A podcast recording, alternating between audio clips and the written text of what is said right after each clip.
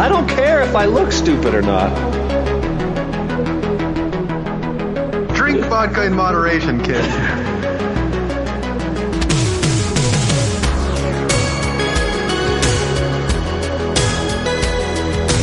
Never trust a big booty and a smile. I'm always trying to shove it in the back. And sometimes I don't know if you're joking or not. Hold still.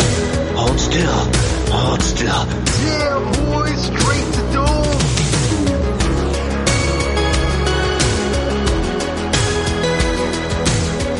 don't know why you sound like Bane. Let's suck on that. Look it, I'll just let it be awkward. Hey, this is Tom Atkins. Thrill me, but you better listen to the Bad Boys podcast, or I'm coming for you. Yo, straight to dome. What? What? Nobody home. Uh, uh, uh straight up. What? What's up? Bam. Boom. Shakalaka. NBA Jam. Sorry, I was on my phone. And I was like, "Oh shit, the intro's coming up. I gotta think of something quick." Just like random, literally random rants. Like I'm listening to the intro. I'm. I'm, ja- I'm I'm vibing out to it. I'm bobbing my head, and I'm like sending a text real quick, and then I'm like, "Oh shit, the intro.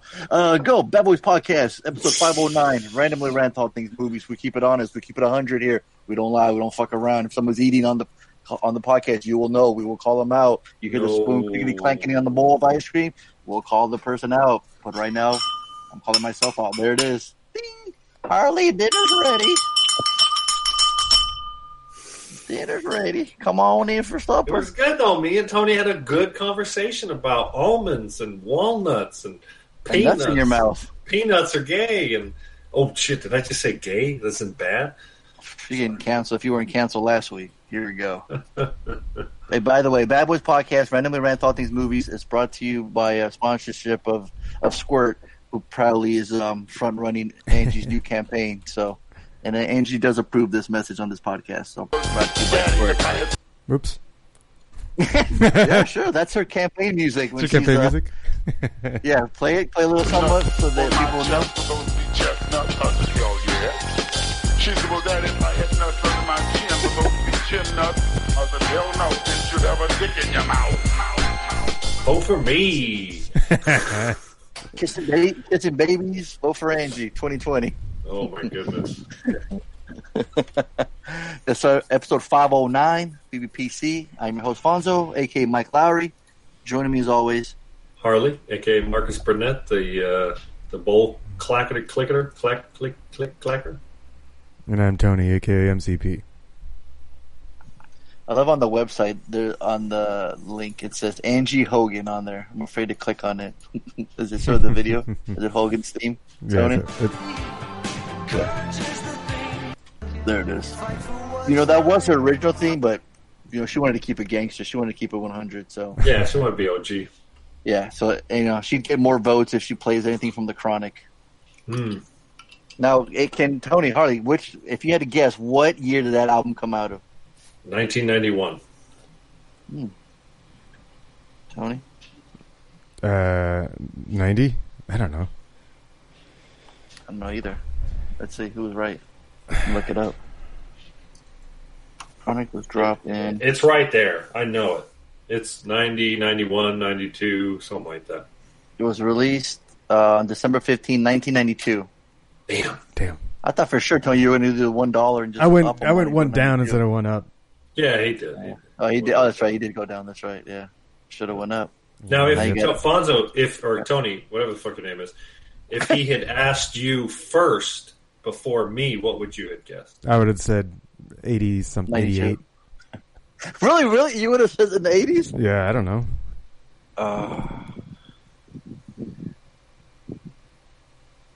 You know what? Uh, the genre it's West Coast hip hop, G funk, and gangster rap. You go. Which every every white boy was listening in the huh, Harley?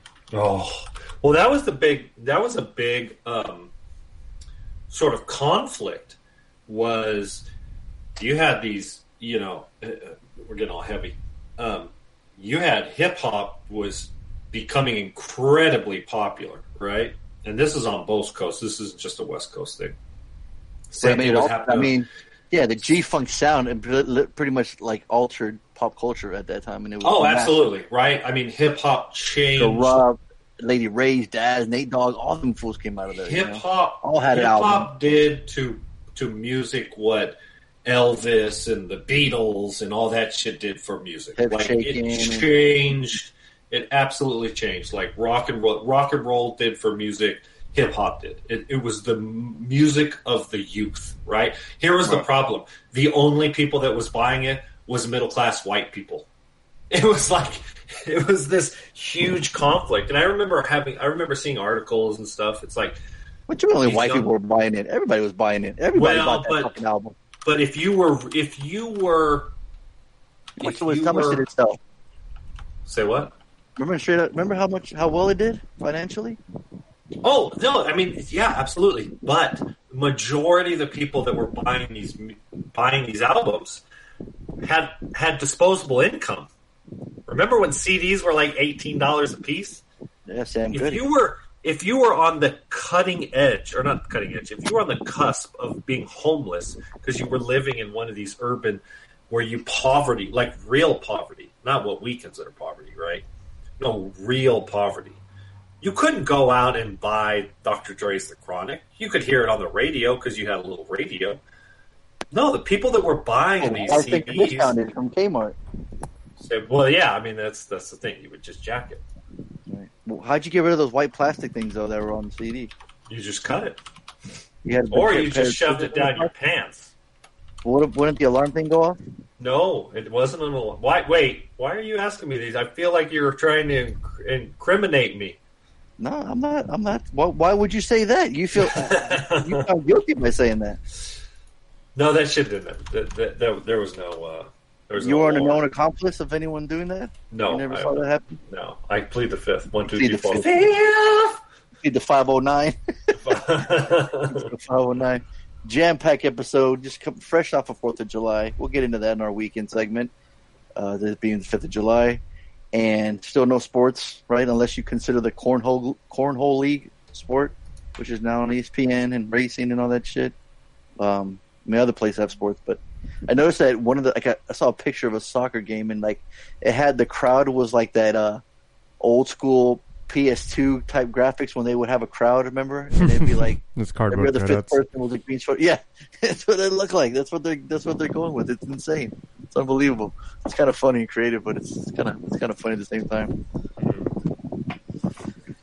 But uh looks like we had all this time off and we got a bunch of extras, right? I wonder. uh yeah. Let's see here. What do we got? Let's see. Da-da-da. Got Ford v Ferrari, which is your first time watch, Harley? Good time No, to see it. I, I took Mazzy to see in the theater. That's what I thought. Yeah, it was a rewatch. Okay. Mm-hmm. Yeah, Knives Out. Tony saw Knives Out. It's first time watch. I know Tony saw a movie. It's fucking Yeah. bananas. what's- Two. Yeah. What's going It's on? wild, man. Uh, yeah, it's all Kni- Knives Out. I'll get into. Well, that was just because it was a day off on Friday. Um, Oh, nice. had some extra time. Uh, yeah, I heard good things about it, so threw it on there. Um, it, it was it, it was fun. It was a lot of fun. Uh, it was it's one of those you put your phone down and you, it's it's a good ride. Um, it it keeps things interesting. It's got it's like a who done it, and you kind of find out what happens halfway through the film, and then it, but it's still interesting. Like even though it's like it's like you don't wait until the credits to find out, you know, the the solution to the the, the who done it part. They reveal that early on, but then there's so many more complications that it's it's it's fun to see it get carried out. So, um, yeah, yeah, I enjoyed it. Good stuff. Uh, gets a dollar. I'd buy that for a dollar. Yeah, that was the one I saw in the theater, and um, I think I saw. I think I took Mazzy to see it actually. For some reason, I ended up seeing it in the theater, and then Fonza, you saw it too, and you liked it too. So Yeah, it really dug it, yeah. Well, it's got my girl Anna in it, so it's gonna be hard. It's gonna kinda yeah, she's she's she's easy on the eyes for sure. Yeah, I mean, you had done not such kind words to um, say some uh, say about her. So, but No, I think her acting was garbage, but she's easy on Oh, the eyes. fuck! Why did I bring that up? God damn it! All right, moving right along, right along. I saw Hamilton finally, guys. Oh no! Oh Reed no! come to your house and and I gave- actually. The Lightning Bar is streaming Disney Plus. I have words to say about uh, that. What's that? I have a story about that too. You do? Go ahead and finish finish your review. Oh, yeah, that is my review. I didn't see it. I'm just fucking around. I just wanted to Oh. Reed a heart attack. You're kidding. You, you didn't fucking actually watch it? no. You son of a here's bitch. here's the Come on, you don't have Arnold saying that? Come on. Oh my god. Uh, me, so not him. we tried to watch well, it. Me, and- well, me and Reed made a bet. I said if he wins the championship and he assigns it, that's probably the only way I'll fucking watch it. Honestly, Why are you so against seeing it? Just because um, everybody- that's It's just that. the hype, I guess. It's the hype and like, yeah. I, I don't just know. being Listen, hipster. listen, listen. That's the only way I'm going to watch it now. What's that? That's the only way I'm going to watch it now. What? Is if it gets assigned.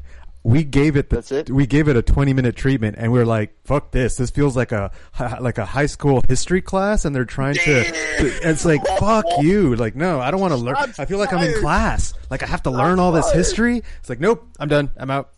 Shots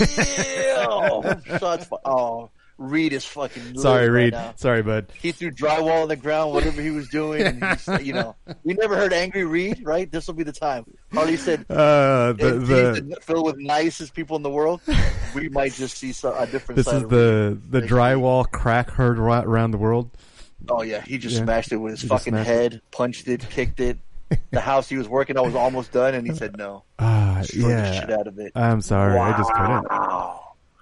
It does. It, seriously, I, I like. Maybe it's because I don't know any of our uh, the history. Like, I don't like like who the fuck is Hamilton? Like, wh- what? I don't care. And then I so so I'm like learning, and it's like rapid fire um history, and it's just like, and it's doing it in song form, and I'm like, whoa, whoa, slow the fuck down. Like, it's too much. It's too much.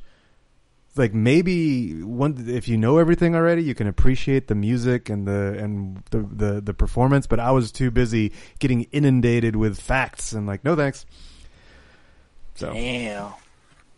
Tony, Uh, Tony, um, see- wow. I'll say this. Oh. Uh, you know me. I'm a history buff, right? I love history. And I don't know shit about going back that far. So all the history I know is all within the last hundred years. And so when you go back to like the founding fathers and shit, I'm like, yeah. I mean, I know Thomas Jefferson thought it was a good idea if everybody owned slaves and we farmed, and and yeah, and he, you know, probably knocked up one of his slaves. Um, yeah, that's about all I know. Like, I I just don't know, right? The real life of one of America's foremost founding fathers and his first Secretary of Treasury, Alexander Hamilton, captured live on Broadway. Yeah, Two so- hours and forty minutes. Oh, Yes. it's long. Too. So here's the interesting God thing. Here's damn. what here's what I find is interesting. Tony, some credits are twenty minutes long before a movie starts. That's all you Here's- gave me. That's all I Here's gave. what I Tony find said. is Tony said. Harley. Tony couldn't relate. That's what it was. Ah, Couldn't yes, relate. yes. the, the, the slave owning white guy thing. Yeah,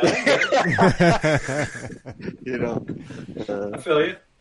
Um, here's what I find is super interesting. Right, Mhm. is Reed isn't an American, but he Shocker. he seems he seems kind of he seems kind of like obsessed with this movie or musical that is about the founding of America. Okay, so right? I you're think what buff. Maybe he's an American buff. yeah, but I think what sets this apart isn't interesting. is isn't a the the the content it's the music and the delivery. Because the music it was all like hip hop and like R&B like it was I like that. and it, it was you know it's talking about like white forefathers of America but to like black hip-hop uh, beat in the culture beats. Yeah. yeah. And it's it's an interesting mix but I couldn't I I, I, I couldn't appreciate that side of it because I was I was just too like my eyes were glossing I over get it. Tony. I get it, Harley. Tony's waiting for the fucking dubstep remix of Hamilton. Yeah. Me too, Yeah. by the way. I mean, just oh, you case would too. You wondering. get down on that? Yeah. Yes, I'm give me waiting some. for- I- well, if okay, if we're going that route, I'm going to wait for the the Norwegian death metal version. Then. Yeah, I'm interested in that one too. yes, give me some Hamilstep. now we're talking. See, we got a franchise here. okay. We got country You know, we music. got- Nah, fuck country music. I can't Country say me? Not gonna fuck all that. How about K-pop? You down with that? Uh, wow. What's K-pop? Damn, I can't. I I've can't heard believe that. it. From, should I know what K-pop is? Because I've heard that term a couple times before, and I don't Yeah. know what it means. Ah, you're too old. Don't worry about it. Yeah, man. All right. Just, just Google it. Your computer's fast enough now. Tony, tell Yeah. me this isn't something that's happening at your raves. K-pop? Yeah. No, Oh, okay. no, it's its own genre oh, of pop. Dude, Reed's the first one to listen to, and in the first fucking twenty minutes, we've already bashed Hamilton. He's like, "Fuck these guys." Yep, yep. I hey, look, I got no. I can got- hear I'm the Patreon getting, like, all. canceled. I got no. I'm not. I'm not saying. I bet you I'll love it. I gotta watch it though. Oh, see. Oh man, we really Yeah. fucked up now, guys. Sorry, Reed. Oh, we really fudged up, guys. hey, at least Tony tried though. Damn, that scares me now. Yeah, I gave it a full 20 minutes. Normally I give things a 10 minute treatment. I was like, this deserves, this is Reed, so I got it deserves another 10 minutes. Man, Reed was just complimenting you on Messenger last week about your uh, He was? on Boys in the Hood, and now he's like, now he's like, fuck Tony, fuck MCP. he joined that hate train with with Art. Art's like, all aboard. choo He's a choo, all of a sudden, all- you know. Anyway, so man, this shit's turned. Wow, dark day here in fucking Bad Boys mm. podcast, and then Z Land over there. Yeah. I love I'm- Reed, and I Oh, I am fascinated. Now you with hate his, Now you love him. You weren't. No, you weren't the kindest to him. I've always hated Reed. No, he tried to diss me, and I don't. I don't. I don't take kindly to dissing. What are you talking about? I dish you on a daily, weekly basis when we record the fucking. He podcast. doesn't. You do. Oh, so it's different. It's different when he does it. It absolutely is different. Okay. Why can't he diss? Why can't he diss? Because he's a sweetheart. He's a lover, Oh, not a fighter. Oh, I got history. I got. I got history with you. I got beef. I got beef going back to when we were teenagers, like early teenagers, and you talking shit because I couldn't play soccer Yeah. Before you had status, before you had a pager. before I had a pager. That's right. We used to blow up your pager when you were shopping with your mom. Oh, Sears. you motherfuckers! Oh, yeah. I was like, because we're laughing, like, why does he just turn it off? It bugs him so much. So ridiculous of me. Like I'm like I need a pager, mom. Hey, guys, just to let you guys know, by the way, Hamilton's got a 9.1 IMDb. Wow. Yeah. What does Rotten Tomatoes say? Harley? I don't know. Hold on. Let me see. Or what about Box Office Mojo? that shit even up right now? Box Office? They're taking a break. No, no, This is in the theater? no. No. They got that picture of those three cats. What is it, Tony? Technical difficulties? What is the picture they use? When the site's down? They got DDoS. What is it called? It says it wants me to enable ads. Uh, just do it just the one time. You can do it for your boy Reed. Come on. I am. I'm trying to, but my shit won't work. Uh-oh. My shit always works sometimes. Uh, it's but got it ain't- 99% fresh on Rotten Tomatoes. Damn. Wow. Whoa. like Reed's Reed's like, I, right, Reed's got his arms crossed, just going with his, shaking his head up and down, like, mm-hmm. Mm-hmm. Dang. See, even more reason for me to hate it and not want to watch it. Fuck them who tell me that that's a 9.1. Who the fuck are they, Harley? I'll say this. like? I'll say here's okay. And here's another thing. Okay, I'll get Oh, off. oh, yeah, here we Give go. me, give me, give me ninety seconds. Read. Give me ninety seconds. Hit the buzzer at ninety seconds. Please, Tony. Read. I've been an American for forty years, and I've been I've been hearing I've been hearing U.S. history, and I've been hearing bullshit nationalism my entire life. How America's the best country ever. Oh, you ran out of time. No, fuck you. That was like thirty seconds. Oh, you can count, too. Yeah, no shit. I have never been so embarrassed to be an American, right? I, I'm sure, maybe I'm not the only one, okay? Um, I know I'm not the only one, right? I'm not saying that America's not a better country than a lot of countries out there, but it, I'm sure it ain't the, the worst. I'm sure, I mean, I'm sure it's not the best. We got big problems, big, big fish to fry, and they've never been sort of more blatant slapping in our face. The fact that Mexico is now stopping us from coming to their country, that's a bad sign, right? It's not just Mexico, man. No, Canada's Canada, Europe, Europe, everybody don't everyone's like, want nope. nobody fucking wants Americans to come into their country. That's a bad sign, right? It's only a matter of time before before the Kiwis are like, mm, thanks but no thanks. Fucking honky cracker motherfuckers. Like and I get it. If I was you, I wouldn't be letting us into your country either. So uh, I've never been more embarrassed to be an American. Um, I'm not desperate to watch a three-hour semi-documentary musical on the founding fathers. That's it. Yeah. Thumbs up. No, that's good. Thank you. I appreciate it. Now, Tony, give me 90 seconds. I got. I got Another night, just ask for 10, I 10 didn't understand cents. a word you just said. Uh, well, I saw Sonic. Yeah. Oh my god! If you fucking love this movie and hated Hamilton, Reed's just. I think Reed hates Sonic. Yeah, I loved it. Oh my god! Yeah, right off Oh the my bat. god! I mean, it's it's this like, Sonic's got this little little uh, his little char- character attitude that's just like it fits him. It's just fun. It's it's a fun movie. I'm glad they redid it. Like the the new um, the remodel definitely works. It looks like Sonic. It looks like is is from the cartoon and from the video games. Um, Carrey is is back to his you know playing Jim Carrey, uh, and he's allowed to just go over the top. Um, and I think if you didn't play the games or, or know the the character, like he he you kind of don't. It it, rub, it would rub you the wrong way. Like, no, this is a weird character. It doesn't belong here. But at the same time, you got a blue little head, you know, electric hedgehog. So, you know, um, I played the games, and yeah, it, this this was fun for me. I'd buy that for a dollar. This one has currently a six point six on IMDb That's compared to the nine bad. point one. That's not bad. All things Is that a C? considering. C minus? What is a six point six? That's a C. C plus. I would C say a minus? Where we six at? point six is right there in a with a C average. Yeah. That's a C Yeah. minus. C minus, right? Yeah. Yeah. Uh, Harley's a fucking substitute teacher. Can't even get grades right. Well, it depends. substance. Uh, uh, Is it graded on I the curve? I can. I cannot Listen, can't that. talk. I'm not. I'm not a substitute teacher. I have been drinking since four thirty this afternoon, so I I might stumble on a few words between now and bedtime. So More so than our lovely, uh, lovely um, friend of Art leaving us that beautiful message on the fourth. Took time out of his busy schedule, pounding beers, hanging out with his Very- family. He did. He did. See, he did seem a pinch drunk when he made that video. His eyes looked. I, I, I'll say this: Art, whatever camera you're rocking, whatever cell phone, has an outstanding selfie video camera because Yeah. Wait, what? it What was did I miss? crystal clear Absolutely. of you being drunk as fuck. What the, what did I miss? If it was double image, it would have been even better though, and all Oh. discolored. Did It was all. what did I miss? But if it was blue, it would have been Holy hilarious. shit, that's a big old art face. I did. I totally missed this. Uh, it's because you probably skipped it. You're like, fuck that. didn't, and he didn't even say nothing about. He didn't talk shit about CrossFit at all.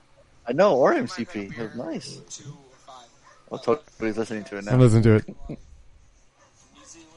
His, You know, his eyes for- are a little. Yeah, yeah. You know, California, fucking Yeah. Love and down in San Diego. Love you guys. Bad boys for life. See? Cool. What a I totally didn't see message. it. See that? Man, just to fuck around, he should have just had a blue tint on it. Would have been. I would have fucking died. I would just die laughing. But, my Damn, I my missed man a D lot. joined them quesadilla burgers. He's he's doing all right. He's doing all right. Man, okay, well, cool. You guys saw that. All right, we've seen that. We got a little history lesson. What else? What else did we watch? Go on my phone here.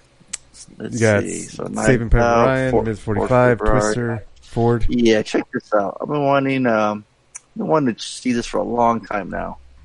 And then now when you go, you, you just do a Google search, type in a movie, type in streaming, it'll lead you to or a site that's streaming it, right? It's pretty cool. So this movie came out in 1981, a crime drama thriller by the name of Miss 45, directed by Abel Ferrara. And a timid and mute seamstress goes insane after being attacked and raped twice in one day, which she's Ouch. takes to the street. Yeah, and not even like in the first fucking ten minutes of the movie. Like the first rape happens, she gets home, gets raped again. You're like, God, it didn't even fucking. How did you? How did you stumble on this movie? Man, don't worry about that shit, man. Don't worry about that. I'm just listening to the review, right? What are you worried about? All right, come on. This fucking guy. I struggle with doing a podcast with a man who's interested in watching these movies. It's man, I could have assigned this motherfucker, right? Be glad I didn't assign it, all right? Thank God. I don't think Tony could relate to this movie at all, and it would have really, made things awkward. But uh, which takes the streets of New York City after dark and randomly shoots men with a 45 caliber pistol. Which, ironically enough, it's not even a 45. If you know your guns, Tony or Harley, you guys look at the pistol. It's not a 45. wait, wait, wait. Whoa, whoa, whoa, whoa. Why, why are you making assumptions that I know my guns? Because you're a big gun guy. What are you talking about? The fuck you mean I'm a big gun guy? You don't know Bitch, every time we watch the movie in your house and we'd see a gun, you're like, oh, that's a 9 millimeter. That's a Desert Eagle. You'd always find out the Oh. fucking name. Now, all of a now you don't know gun. All right, all right, fair All of a sudden, you don't want to be lumped into what? Fucking gun toting fucking. Something like that. Yeah, yeah. Uh huh. Uh huh. I ain't trying to get political or anything. I just just knew your guns. I always appreciated that. I did. I, You I was like, oh, it's 9 millimeter right there. Oh, I tried to pay attention. I did. okay. So you're not a gun guy anymore, is that what you're saying? Uh, no, I don't follow. like- I don't follow the, the new trends. That's for sure. Okay. Pussy. All right, but moving on. I'm stuck with you. It, uh, 1981, dude. What I love is the time capsule of New York City in that time. You can never fucking duplicate it. You know, you do CG all you want, but there's just something about grimy ass fucking New York City. You know, taxi driver era, right? Yeah. It's just it's just a beautiful, I, not beautiful in a way, in the sense of like it just being you know grimy and disgusting. It just dirty, felt but raw. It was just it does. raw. It just, Just- yeah, like like raw you get no and perp. uncut. Yeah, yeah, and I'm gonna give it to you, like cocaine straight from Bolivia. But what's crazy is like Hip hop will rock and shock the nation. Tony's like, why do they? They always fucking do that. I'm They on always the break loop. um, so then like, there's just this feel of like dirty like filmmaking where they just don't even have a permit. The motherfucker just grabs his camera and just goes out there and records like real people in the crowd and just you know. There's this one scene for like when she's come, she's walking home and there's like twelve just dirty ass motherfuckers, New Yorkers, just catcalling, whistling at her. And I'm like, these motherfuckers look real. You know what I mean? These aren't actors. Look at these guys, right? They just report like, hey, dude, can you just catcall this girl right here? And uh, yeah, it's got this kind of like artsy feel, maybe because she's like quiet. She don't ever say anything. But yeah, in the very beginning, it's just this really like it's um, it's not too long. The first rape seems not too long. The second one is like, okay, we fucking get it. Which was weird too. Is the first rape is from the director. So I don't know what that says about him. Like, oh, what do you mean nobody, from the director? he he was the scene. He was the first rapist. Oh, he's the actor in the movie. yes, in the in the yeah, he's wearing a mask and it's just it's Now, is this is this uh, up there with that rape scene with uh, Monica Bellucci? I can't think of the name. Oh of it. no, I don't think anything Okay. re- re- irreversible. Yeah, I don't think anything Yeah. beats that one. That's just ridiculously, ridiculously too long. All right, good. Um, this one, like at the very beginning, motherfucker doesn't last too long. You're like, cool, too pumped. The guy's done, cool. But still, it's just fucking disgusting to see daylight in the alleyway, not even dark. You see everything is just disgusting. Second one goes on for a really long time. But I'm, that's what I'm saying. This motherfucker's like a pimp. I don't know how he broke into the house, why he's looking after her, but he ends up raping her. I'm like, man, the motherfucker, she hadn't even taken a shower yet. This dude's fucking raping her too. I'm like, I'm just disgusted. I'm thinking of all the, you know, like she didn't wash nothing. It's just like, what the fuck? So this poor woman's just gotten so much, and it reminds me of like a female taxi driver, right? Where it's like, this this is a man who can't not take it anymore. Just will not take it anymore, right? And uh so she just seeks out fucking revenge on fucking men, and not only men, like every man. And you're just like, whoa. So not only like that terrible, terrible thing happened to her, but now she kind of slowly. I'm gonna spoil it because you ain't, you motherfuckers ain't never gonna watch yeah, it. So I was gonna watch this motherfucker. yeah, it's got a six point eight, which has a higher rating than That's Sonic. actually, I I might was say. say, that's really rating good. Sorry, Tony. no, not that I wouldn't mind seeing a mashup of Miss Forty Five and Sonic. Maybe they'll put something together. But, um, uh, but so the thing is, she kind of slowly turns into like the villain of the movie. Where before she's like, you know what I mean? She uh, had something happen to her, and you're just like feels bad for you, Like, man, this fucked up. It's like, yeah, fuck those dudes, fuck that guy that fucking did. it. But it's like random guy, not even like you know guys that are like hitting on her. It's just like, oh, you're a dude, boom, you got a dick, boom, you're dead, you're dead, right? You're like, holy shit. She goes on this fucking full on, uh, She's on the toxic masculinity kick. yeah, she's just, She's yeah, a second wave feminist before that was a thing. yeah, and it's and it's very entertaining though. Like it's like these weird, cool slow mo shots. It's like cool saxophone music playing. Um, but the best part, and I think what what this is okay, Harley. I'll answer your question. I'll answer your question. I didn't Um, know. Did I have a question? I'm sorry. You did earlier. Like what what made me what Oh. why I sneaked this movie out. So I'm gonna answer. for you. Oh, okay, gotcha. Um, which you. might be you might not want to know now because of the answer. but now I'm now I'm anxious, but it's all good. I want to brush up. Okay, listen to this. I want to brush up on my nun exploitation flicks. Yes, that's the word. That's a that's a genre. Who? Nunsploitation movie. Nunsploitation. You know, like grind. You know, like you know, black exploitation, Like religious nun? Yeah, it's like nuns. Yeah, All right. that's a, it's a subgenre. Okay, just you know. Of nuns. So, it's this it's a has- movie that involves nuns. So so you remember the remember Salma Hayek's character's name in From Dusk Till Dawn? no. Tony, do you remember? Uh, no, Santanico Pandemonium. right. Right. That's you. from an actual movie, non a non-exploitation movie. So, so and Tarantino and Robert being film geeks as they are, especially Tarantino, So, you know they're a big fan of that movie. so you're that's saying she got this movie, Ms. Forty Five, has nun exploitation in it? That's the thing; it gets lumped into it. That's yeah. Thanks for bringing that up, Tony, because it, it it gets lumped into it because she goes to a Halloween party at the end and she wears a nun outfit, and her boss that takes her to the party um, is dressed like a vampire and he takes So her there. because so if if if it's a movie that takes place during Halloween where somebody's dressed up as a nun, it becomes a nun exploitation film. No, no, I said this just kind of gets lumped into it, not like by genre itself, just because she has um, a nun outfit. And so, like, say you worked at Blockbuster, you know, you could you could just throw it in there if you had a nun exploitation genre. Like at Amoeba Records, when I'd go down there, they had a nunsploitation uh, little section. It was pretty funny. So what is what is arguably the most famous nun exploitation film of all time? I would say, I think, like I said, I'm just reading up on it now. It's it's it's, it's they've been Asking for for a while friend. well, if you do, So isn't it like a- you're something with- these weird, like Asian porno, almost kind of. Oh, it's not There Whoopi is, I'm sure Goldberg. like- what's that? Ghost. Say that again. Wasn't there? Wasn't there a Whoopi Goldberg in a nun outfit? somewhere? Well, No, that there was- you go. I was I wasn't going to tell Harley, but That was a psychic exploitation film. yeah. No, no, you're thinking of Ghost. Harley's no Tony's got the nail on the head with Sister Act. Yeah, little different, Oh. Tony, but I, I like Oh, where okay. you're going there. I like, I like Rated R, the The Sister Act, that's it. Pornification title. Dude, Tony, do a certain, uh, just do a Wikipedia. search. This should tell you the def, a little paragraph definition. I'm sure. Uh, I'm doing a lot more than none. Oh, Har- Harley's gonna do this. You can't even spell it. How the fuck do you spell none? I'm afraid now everyone listening is going to start looking at this genre. Uh, up now. okay, so sorry. I nunsploit apologize now. Okay, nunsploitation nunsploitation is a subgenre fucking of voice, say it. There we go. exploitation film which had its peak in Europe in the 1970s. These films typically involve Christian nuns living in convents during the Middle Ages. The main conflict of the story is usually of a religious or sexual nature, such as religious oppression or sexual suppression due to living in celibacy. The Inquisition is another common theme. These films, although often seen as pure exploitation films, often contain criticism against religion in general and the Catholic Church in particular. Okay. Yeah, so they come. Yeah, they become you know raunchy, you know, skin flicks and like with some you know different overtones on them. So It's you know, the it's the big fuck you to Christianity. Got it. All right. there you go. There you go. Right up your alley, Harley. Maybe I'll mm-hmm. sign one of these days. We'll see if you're There lucky. go. Tony's already putting in his cue right now. I can tell. He's awfully quiet over there. Yeah, IMDb said I can't add anymore. Like I reached my limit for the day. There's not that many though. So, like I said, it's not one of those. But um, you know, when I, I was listening to a podcast, they were they were talking about it, and they lumped it in just and go, you know, like it's not really one, but you know, she goes on the killing spree. She got the nun outfit. It sounds like I a ain't gonna revenge flick.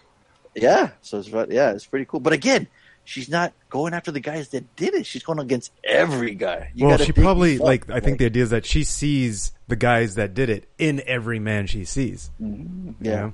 Like I said, and it's pretty fucked up in the beginning. And like every dude that's with, like, that's the thing. There wasn't like one nice guy they talked to her that was nice. Maybe her boss, you know. But even him, he kind of starts making the moves towards her. You know, hey, you should go to the Halloween party, you know.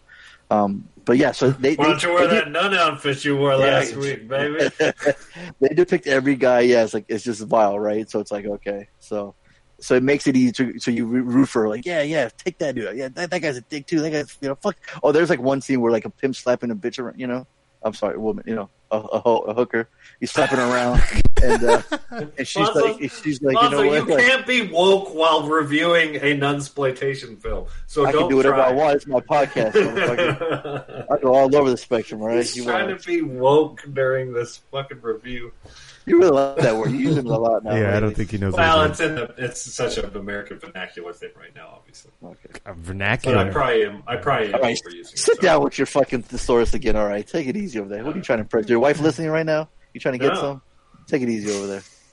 All right, let Tony say all the big words. All right, you didn't even graduate high school. All right, Tony doesn't talk. Why is it?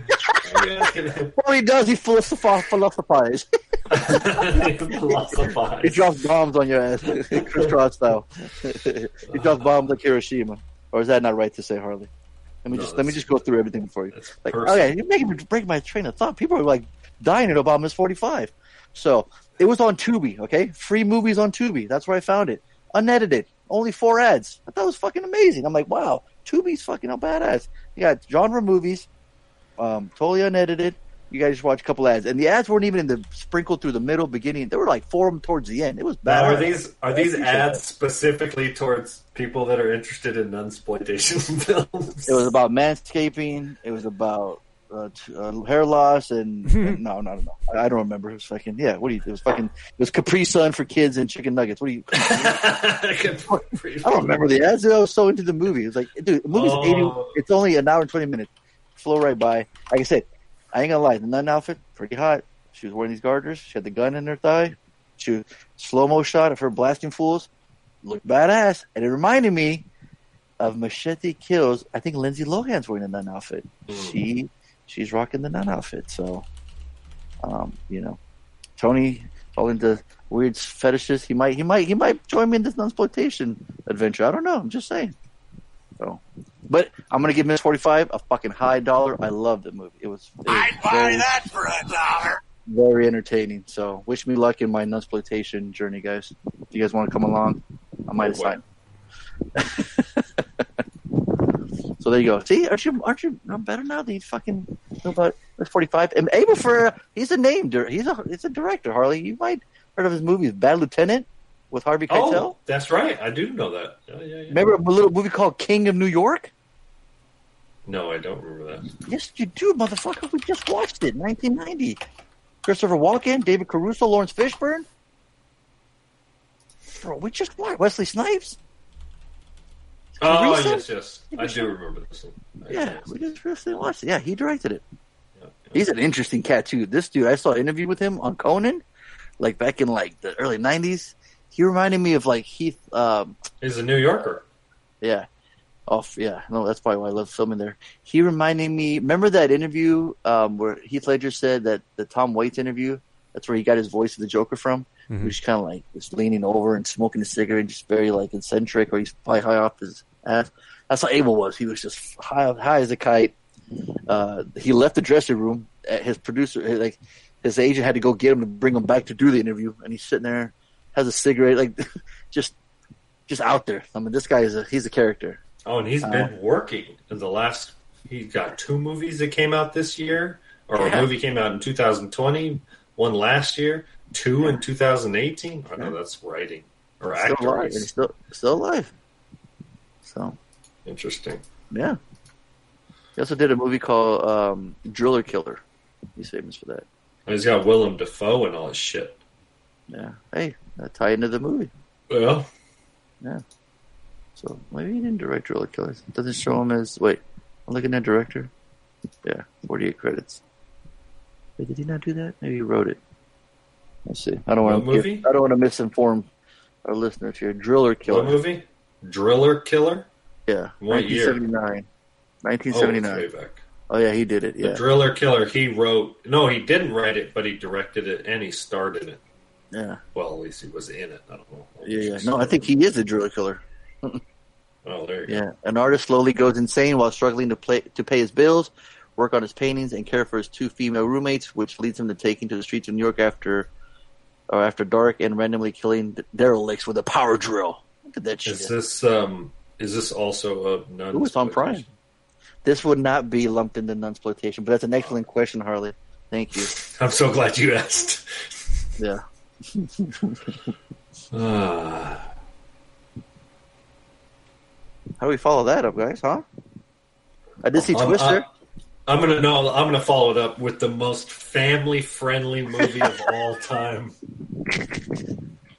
Ford v Ferrari. there you go. Um, we started watching this last weekend when we were camping. If you guys remember, I, I took Mazzy to see this. Obviously, James Mangold. Um, he you know, he, he touches uh, some history that, that I'm personally interested in. I was somewhat familiar with with the history on this. Um, had a lot of fun in the theater watching it. Um, I was a little underwhelmed uh, when I when I left it, and I was a little underwhelmed uh, after finishing it a second time. I don't know if I'll be in a hurry to watch it a third time. Um, it's it's it's got a lot of the cliche sports films, right? So if you can like if you can watch and root for a sports, the underdogs, uh, et cetera, et cetera, you'll enjoy this movie. Chris hates cars and hates movies, and she gave it a high dollar, right? She doesn't give a shit about cars. She doesn't give a shit about movies. But Mangold did such a good job. The writing is so is consistent. It's good. The performances are really, really good. I mean, obviously Matt Damon, Matt Damon and Christian Bale have an amazing uh, chemistry that works really well. Um, and so it's just it's just a it, it's it's just done very well, right? I was I think this movie was one of those movies where I was hoping that Mangold Mangold Mangold Mangold would would come at it from a more genre standpoint. You know, um, what he brought to the table with Wolverine was a hard R genre film, right? It was only possible because of movies like Deadpool and, and some other ones, but the studios would have never greenlit Logan 20 years ago, right? A rated R comic. What the fuck are you talking about? Rated R comic book movies. The only people go fucking see comic book movies and actually make money are kids. Like, go check the Avengers. All that shit's PG 13. So, but because of the success of, of Deadpool, um, they greenlit that movie and he knocked it out the park, right? But again, it's not a you know I don't I don't I wouldn't let my ten year old watch that movie. You know, mm-hmm. although Mazzy was probably damn near ten when I took her to the theater to see it, so not real sure what that says about me. But anyways, I was really hoping that he would take that same like OCD like filmmaking with this material. And I'm a gearhead first. And so I was really like I was hoping that I'd get this documentary on Ford v Ferrari, and I didn't. I got this family-friendly version that's that has a relationship with the wife and the kid, and it's it everything is is is un is is just polite and et cetera, et cetera. And so um, it just it just wasn't what I was expecting. And the second time around it it reaffirmed that. I remember watching it, and, and Chris was laughing and having a great time with it. And I thought, yeah, that's good. And so it gets a solid dollar. It's it's a good movie. It's not I'd a Slater. buy that for a dollar. It, it's it's it's nowhere near a Slater. Um, it's uh, I would rather watch Logan all over again. And you know me, I'm a car guy. I'm a gearhead. I love Ford. I love the story of Ford v Ferrari. Oh, you're Um, a gun guy. I'm a gun guy. No, I, I was it was interested. I'm not a gun guy. What about movies like um, Death Race with guns on cars? Okay. I'm, I'm well, and and I watched the remake and it was fine. You know, I had nothing you go. against it. Yeah, Okay, just saying. Twisted- young Twisted Har- Metal? Young Harley Okay. would have loved those movies. I got a yeah, absolutely. Um, but uh, yeah, I mean, that's the thing. I, I'm I'm giving Ford v Ferrari a dollar because it's a really well done movie. Yes, sir. If you're a hardcore gearhead who wants to know how the engineering and the politics, et cetera, et cetera, a documentary on on that history, go somewhere else. This is a family friendly movie where your Go kids can watch else, it, have a great time. Um, and so, yeah. What about the- me? What about me, who's a connoisseur of nun movies? Would I love it? Would I enjoy it? Uh, there's not a lot of nuns in it. Damn, Not a lot of exploitation going on. Um, that's a word. I love it. Tony, that's enough exploitation for you. Yeah, Uh, I'm looking it up right now. surprise. Yeah. There's some exploitation right on your face. split, split, split, split, So split. anyways, yeah, Ford v Ferrari. I would actually say my wife gives it a higher rating than I do. Okay. So yeah. All right. You know what I watched this morning Hmm. with, with the kids? Saving Private Ryan? Yeah, Yeah. what's that all about? That's crazy. So on PlayStation Plus, um, one of the free games you get this month, or maybe it was last month, is uh, Call of Duty World War II. Um, very beginning, you storm Normandy, and uh, he's playing. He's playing the game, and he's like, "Hey, I just blew up a Nazi hotel." I'm like, "Oh, that's badass." Fuck them Nazis. And then he's and he's playing other missions, and he's like, "Hey, uh, I want to watch Saving Private Ryan now." I'm like, "Oh, now you want to watch it?" Because I mean, we wanted to watch it for a while now. And uh, the the little guys, they were like, "Is this real? Is this based off a true story?" We're like, "Yep, this should happen." You know we're celebrating the fourth yesterday and everything. You know, we kept we kept trying to remind you know, like say, you know, these brave men and women, you know, sacrifice their lives for what we're doing right now, and just kind of try to emphasize it a lot. Well, people are getting blown up, and uh, people are looking for their arms and getting blown up and shit. Um, you know, the Normandy beach really, you know, got their attention. Like, whoa, you know. Um, uh, but yeah, fucking fantastic movie. Holds up, you know, beautiful for you know how fucked up it is, and just it made you just made me really think, you know, especially after celebrating the fourth, you know, um, the scene at the end with uh, the old dude in kept in front of Captain Miller's um, headstone there, and uh, and seeing the lines and lines of white crosses, which is funny because the contrast from that scene with like all those white crosses from the very beginning of Normandy, where that just the boat opens up and just that fucking machine gun just hoses down all those men, you know. And some young, some young, you know, some look just young as kids, right? Just and then the bodies in the in the in the beach and the in the water being red, and we just you know we just recently rewatched that recently, and uh, we talked about it. I'm pretty sure we, I don't know if it's certified Slater, but to I'm it's pretty certified. sure it was a certified Slater. Yeah, Yeah, yeah. Oh yeah, Tony. I'm I'm pretty sure we rev- we did we not review it. No, Oh, we we, did. I know we reviewed it. Yes, I Tony we Fonz was certified. asking, did we certify Slater it? Yeah, I'm sure. And. I'm like, I'm pretty sure we did. yeah. Tony, Tony's do you wild do you think you would give this movie a Slater? yeah, I'd Do you still give remember it. him? Yeah, I'd still give it a Slater. Yeah, that's a certified Slater. Yeah, yeah, for sure. Cool. Uh, We should have a sounder for the certified Slater. It's like an air horn mixed with the Slater. hmm. Get back to us It's- on that, Tony. Don't it's- give it to us it's- right now. What you think? It's it's like a Jurassic Park certified Slater, right? Right, It's like absolutely. yeah, yeah. Oh yeah, It's- no brainer. Ninja Turtles. Come on, yeah. it's up there. Yeah, I love to have a picture. Uh, you know what? Uh, The ones that I do have certified, I'm gonna take a picture and just that way you kind of rem- remember. I'll, I'll put them like in a shelf. I'll put them side by side because I know Drive, Jurassic Park, Same Pride Ryan, Ninja Turtles are all on there, and Heat and Batman aren't. Harley, you know why? Mm. You want those to be certified? You get another host. Fuck your You gotta shit. give it away. Certified Slater. Oh, you, oh, you slowed it down. yeah, that was by by our boy Mike. Uh, do you want an English accent? How about Graham? Maybe, Oh. maybe a little slower. Okay, there you go. So and then uh, so after the fourth, uh, Certified Slater. Oh, there you go. Hey now, my word, my word. Kind of like that one. Yeah, I like that.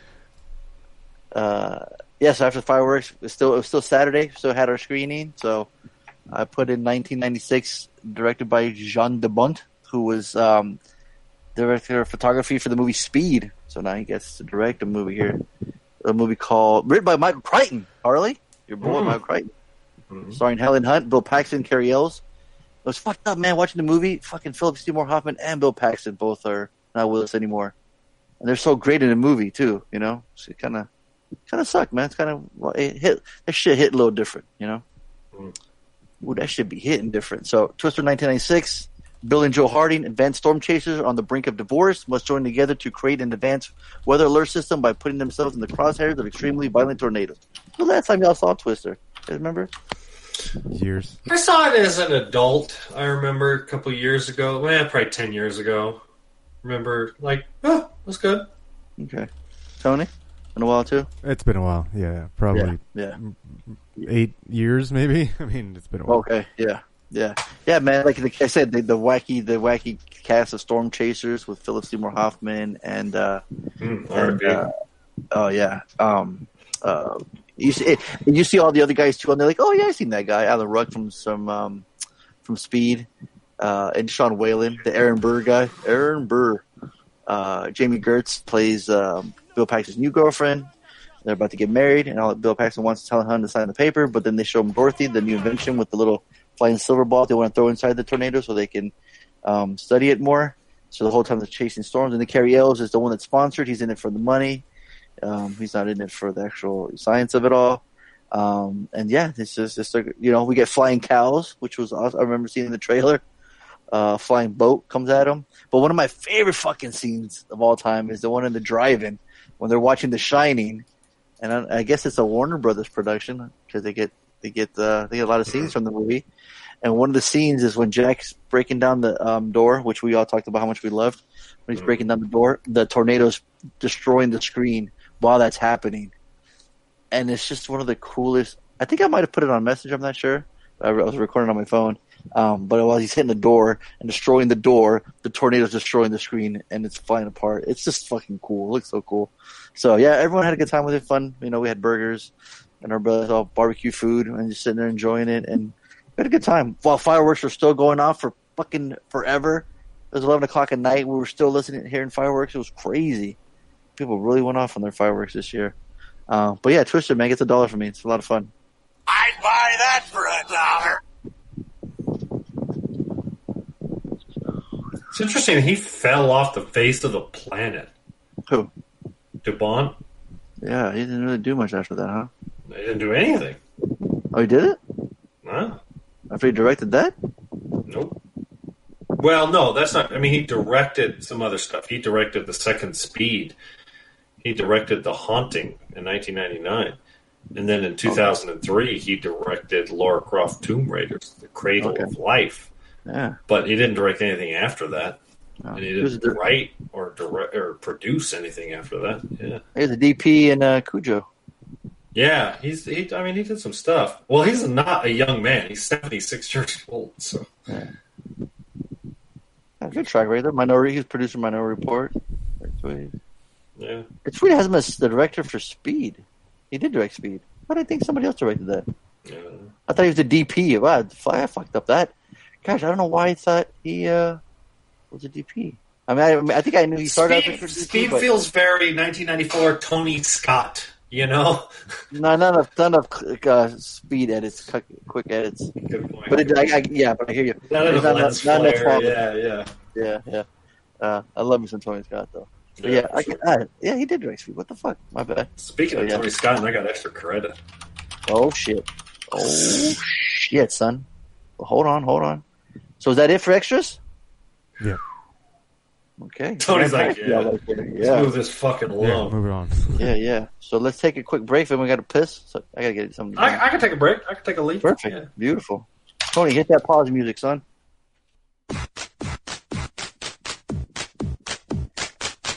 All right. So, who had the extra credit? Oh wait, we're going to homework. Sorry, homework. I'm going backwards. Sorry. I think I did. I think I did. Yeah. Yep. Um, hold on a second, because I, I gotta do. I gotta pull out my I thought, shit. I thought Tony would have a foghorn playing in the background. yeah, that's the whole thing. Tony's like, "Oh, I got you. Watch this." Oh fuck! I don't think I have a pen. Oh, there's one. Good. Okay, so I picked The Lighthouse. I feel like this movie, when it came out, was kind of the uh, the critics, you know, sweetheart movie kind of thing. You know, what, what's that? What's that title? What's that thing I'm thinking of? Love that dog. Yeah, critics. So um, obviously, we got Willem Dafoe. That was I that feel was like foghorn, leghorn. Sorry, oh, wrong, wrong foghorn. Foghorn Leghorn. Yeah. Are you, did you pick up the cartoon? Yes, Even better. Fucking Foghorn Leghorn. You must have them in your brain because of the uh, Knives Out. uh, oh There- maybe. too. Remember? Yeah, yeah, they dropped them. Dro- Name dropped them. Yeah. Went right Yep. past you. You gotta keep. I say you gotta keep on your toes. Put toes, that is. Put the fast ones. Get There you right go. by you. Put that in the background. Uh, yeah. I, guarantee, I guarantee Evan's calling with that voice next week. Yes. Boy, I said, boy, I said, give me them points. there we go. Nah, see, I like the other part. Yeah, that was better. pretty weak. That was pretty really- weak. yeah. That was that was a cartoon. Mhm. Foghorn. Yeah. All right, so There you go. It's either that or the purge. Yeah. So, uh, darling, that was the, the, the word I was looking for. This, I feel like uh, the Lighthouse is the, the critics' darling movie of 2019. So it's got 7.6 on IMDb, black and white. It's in a square aspect ratio. Um, it, it's just Robert Pattinson and Willem Dafoe. Um, my own psychology, I feel like poor Pattinson is still trying to prove that he's a real actor um, after the whole Twilight saga thing. Um, we saw him in Good Time uh, a couple years before, and we really liked it, or at least I remembered liking it and I, I being impressed by his performance. Um, and the fact that now he's in fucking Tenet and um, see, Nice Batman. Yeah, he's fucking Batman, right? So like obviously they're like, no, this People, guy can yeah, fucking no, act. it's out. So, he is British. They're doing the British accent. Of course, Willem Dafoe is like, I don't know. Dafoe, I feel like should get a fucking Academy Award for this movie. he was nominated For nominated. performances. Oh, okay, there you go. So uh, the scene when he's getting spoiler alert. That's the only thing I'm gonna say. You going right there, huh? Fuck. Fucking A. Jesus. Hello, Reed. I didn't know Reed joined the call. Hello, Reed. How you doing? This, this, this. Uh, just delete Tony, that. Tony, I got it. No, no, no, no, no, no, no, no, Tony. Just play a seagull squawking that part when Harley said that. It'll be brilliant. or clanking on a glass window. So um, that scene alone is like Yeah, give, do it through Harley's whole interview. See if his can whole- laugh. I guarantee you'll break. I guarantee he'll break. Because I know I did. Ugh. so um, so I was, I was in a hurry to see it. I was excited to see it. Right? I was like, I obviously black and white didn't bother me. Um, I didn't Did know you see was The a- Witch, Harley? No, This other movie. Okay. That's what's interesting. Yeah, you went you went to this one first. I went in blind. No, no trailers, no nothing. Like no idea. Is the witch black and white too? No. Oh, okay. The family in 1630s New England era is torn apart by the force of witchcraft, black mirror. So it's 6.9. So Period. even Period. Yeah, period piece. yeah, right, right. So so 7.6 on IMDb, and this is a genre film, right? Drama, fantasy, horror. The fact that it's done so well. Um, I, I I get it. I'm not surprised. Um, a lot of hipsters are going to like this movie. Um, it didn't change. It didn't change cinema history, kind of thing. It's you know, um, we've seen the sort of we've seen some elements of it done before. I mean, the, the truth be told, it is basically a film about the psychology of sort of like you know um, separation. You know, they they are lighthouse keepers that get stuck, um, and uh, you know they start losing their mind. And, and I think, um, you know, uh, Dafoe's character, he's been doing it forever. He's sort of like more or less even keeled. Um, there's there's a big element to alcohol in the movie, especially towards the end. Uh, and Dafoe seems to have a much a, a better grasp on that of moderation kind of thing. And Pattinson's character just slowly, just you know, just breaks down into insanity kind of thing. Well, he is um, working him like a dog. Uh, yeah, Dafoe's character is Wow, hardcore. wow. Yeah, right. So uh, They both have their issues. No one's a saint. yeah, without a doubt, without a doubt. I mean, with that Yeah, 'cause I said, can't spoil. Yeah, Pattinson's you know dark. I would Well, you say uh, past? well, yeah, Right, but right. could- They all have but their- You're their talking about secrets. this is this took place in the 19th century, right? Like 1890. this is pre industrial revolution, like slavery. The slaves were still walking around. I mean, I mean they weren't slaves; they were free. But it was like humanity's past in the late 1800s was ugly. So the fact that he was like working him like a dog was nothing. Like that was completely that that's completely sort of period accurate. And the fact that he witnessed some horrible shit and was kind of you know sort of complacent or whatever. Like Pattinson's character wasn't a villain. You know, uh, there were no villains in this movie. Um, they were just victims of their own period and, and just the isolation from and being stuck on you know the rain and, and et cetera, et cetera. And, and maybe there was some. I don't know the history of the psychology of of um, possible nutritional deficiencies, um, possibly being part of it. Um, certainly, I, I had to Google um, turpentine. I wasn't familiar with with. I, I- figured they were they were um, getting creative on the high towards the end of the movie, and so I had to Google what what was going on there. So because I just didn't know, so that could that could also be part of part of the sort of you know the last like thirty minutes of the movie is is sort of exponential in the sense. Um, yeah, so it's I hate to say it, but in some the screenplay is relatively straightforward. I think the movie, from a critical standpoint, relies heavily on the performances and sort of the just sort of the presentation of of the film. What did you guys think?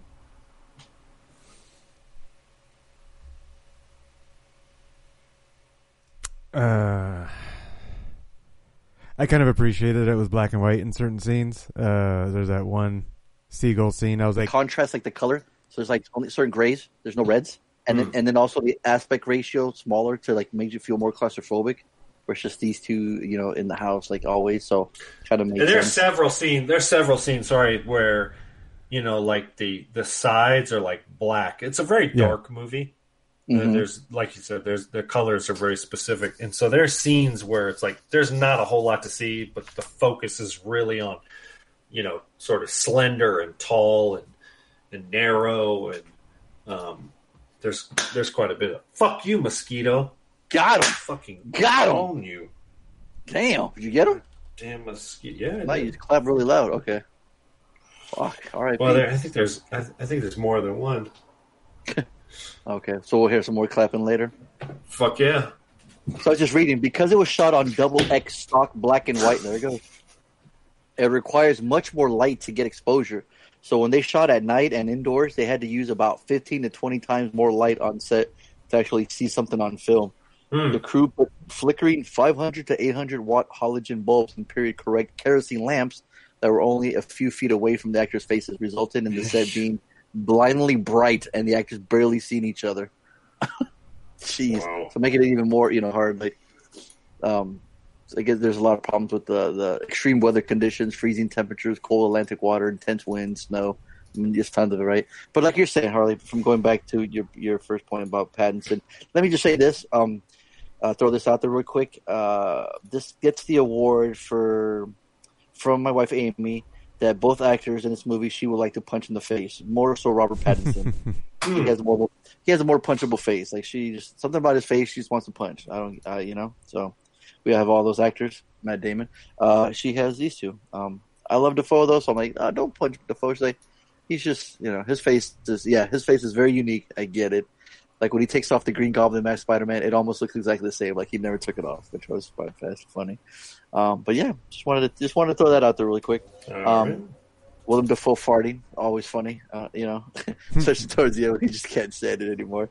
I mean, yeah, acting. Um, Robert Eggers is really, really. He did this with The Witch too. He wanted to be super historically accurate with the dialect and the way they talk and spoke. So him and him and his brother. Like if you notice Dafoe, he's just you know Get he worse, has that jargon. Subtitles, motherfucker.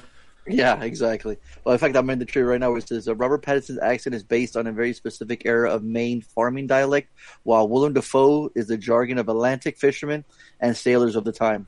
Director writer Robert Eggers was very precise about the actors' accents and the line delivery. He would, for example, give instructions to say the second sentence of your third line 75% faster. Like Jesus! Like imagine this motherfucker sitting there with like the script, the book, with all the lighting on these poor actors' face and making sure they all get it fucking right. Like, and same with the witch. Like there was just this dialect. Same thing. You had to have subtitles. Yeah. This is very dialect piece. It was very interesting too. Like when Dafoe was talking, it almost it gave me this Clockwork Orange vibe, like of how Alex would talk and the Droogs. You know, they had their Hmm. own very unique way of talking. So I kind of felt it like that. I'm like, oh yeah, I just to it. But you're right. With subtitles, it just makes it so much easier. But every other word was yeah, yeah, and yeah, like these abbreviations. So it was just like, Yeah. whoa, you know. So yeah, kudos to Dafoe for acting his ass off and so and so Yeah. Will Pattinson. Um, unfortunately, it just kind of drags it sometimes. You know, it's just like um, I'm, I'm getting like you know the sense of you know, okay, you know, Dafoe's he's working like like crazy. You know, he's fucking with them. Um, but then once we find out about Pattinson later on, so it's like, huh, okay, we get you know, I don't want to spoil it, but it's like okay, um, yeah, the atmosphere. It's like you know, like I said, the aspect ratio, everything we've you know, black and white. It makes sense to film black and white. It just kind of fits the damn. Motherfuckers over here. Go Sorry. on, killing spree. Fucking Damn. Holocaust over here. Mosquito. Well, you know, fuck you. Like you slap him in the chest on a wrestler, you like just give him the Ric Flair chops. Look at that, just woo! He's going to town on these motherfuckers. Yeah, damn. Oh, Um, miss, you know? Yeah. Which so oddly enough, while I was watching this earlier in the week, I had looked up. Um, oh no, it was it came into my recommendations on YouTube for some reason. Clicked on it. Um, I was watching this on a video, and then the guy on the video mentioned a subreddit called Submechanophobia. You guys ever heard of that? I I read it, but I never. I didn't actually go down the the rabbit hole. Okay, it's just like man-made, uh, like metal material, like un- submerged underwater. Fear of submerged And, uh, machines. Yes, Okay. and so they'll Fear of what? submerged machines. The So fear of like, uh, partially or fully submerged man-made objects. Submechanophobia. All right. Yeah, so if you Uh, go can in you there- can you post a YouTube video or something? Because now I'm interested. Okay. Well, there was like the like these haunted old like amusement park rides, and um, one of them was like this one weird looking dragon. That it was like actually like the Disneyland ride. Remember the submarine ride? Oh Yeah. yeah. So there was like Partially this stock footage. So there's a stock footage of this black and white of this. It's supposed to be like this like seahorse or sea dragon or whatever dragon looking thing with like these goofy googly eyes, right? But like, so some people they said it looked really funny. To some people it was really haunting. So like when you would see this image of black and white, it was very like haunting. Like I'm all, I know it's supposed to look goofy and everything, but it looks fucking terrifying. You know? Like I remember, and think about it too. In the submarine in Disneyland, it was super small.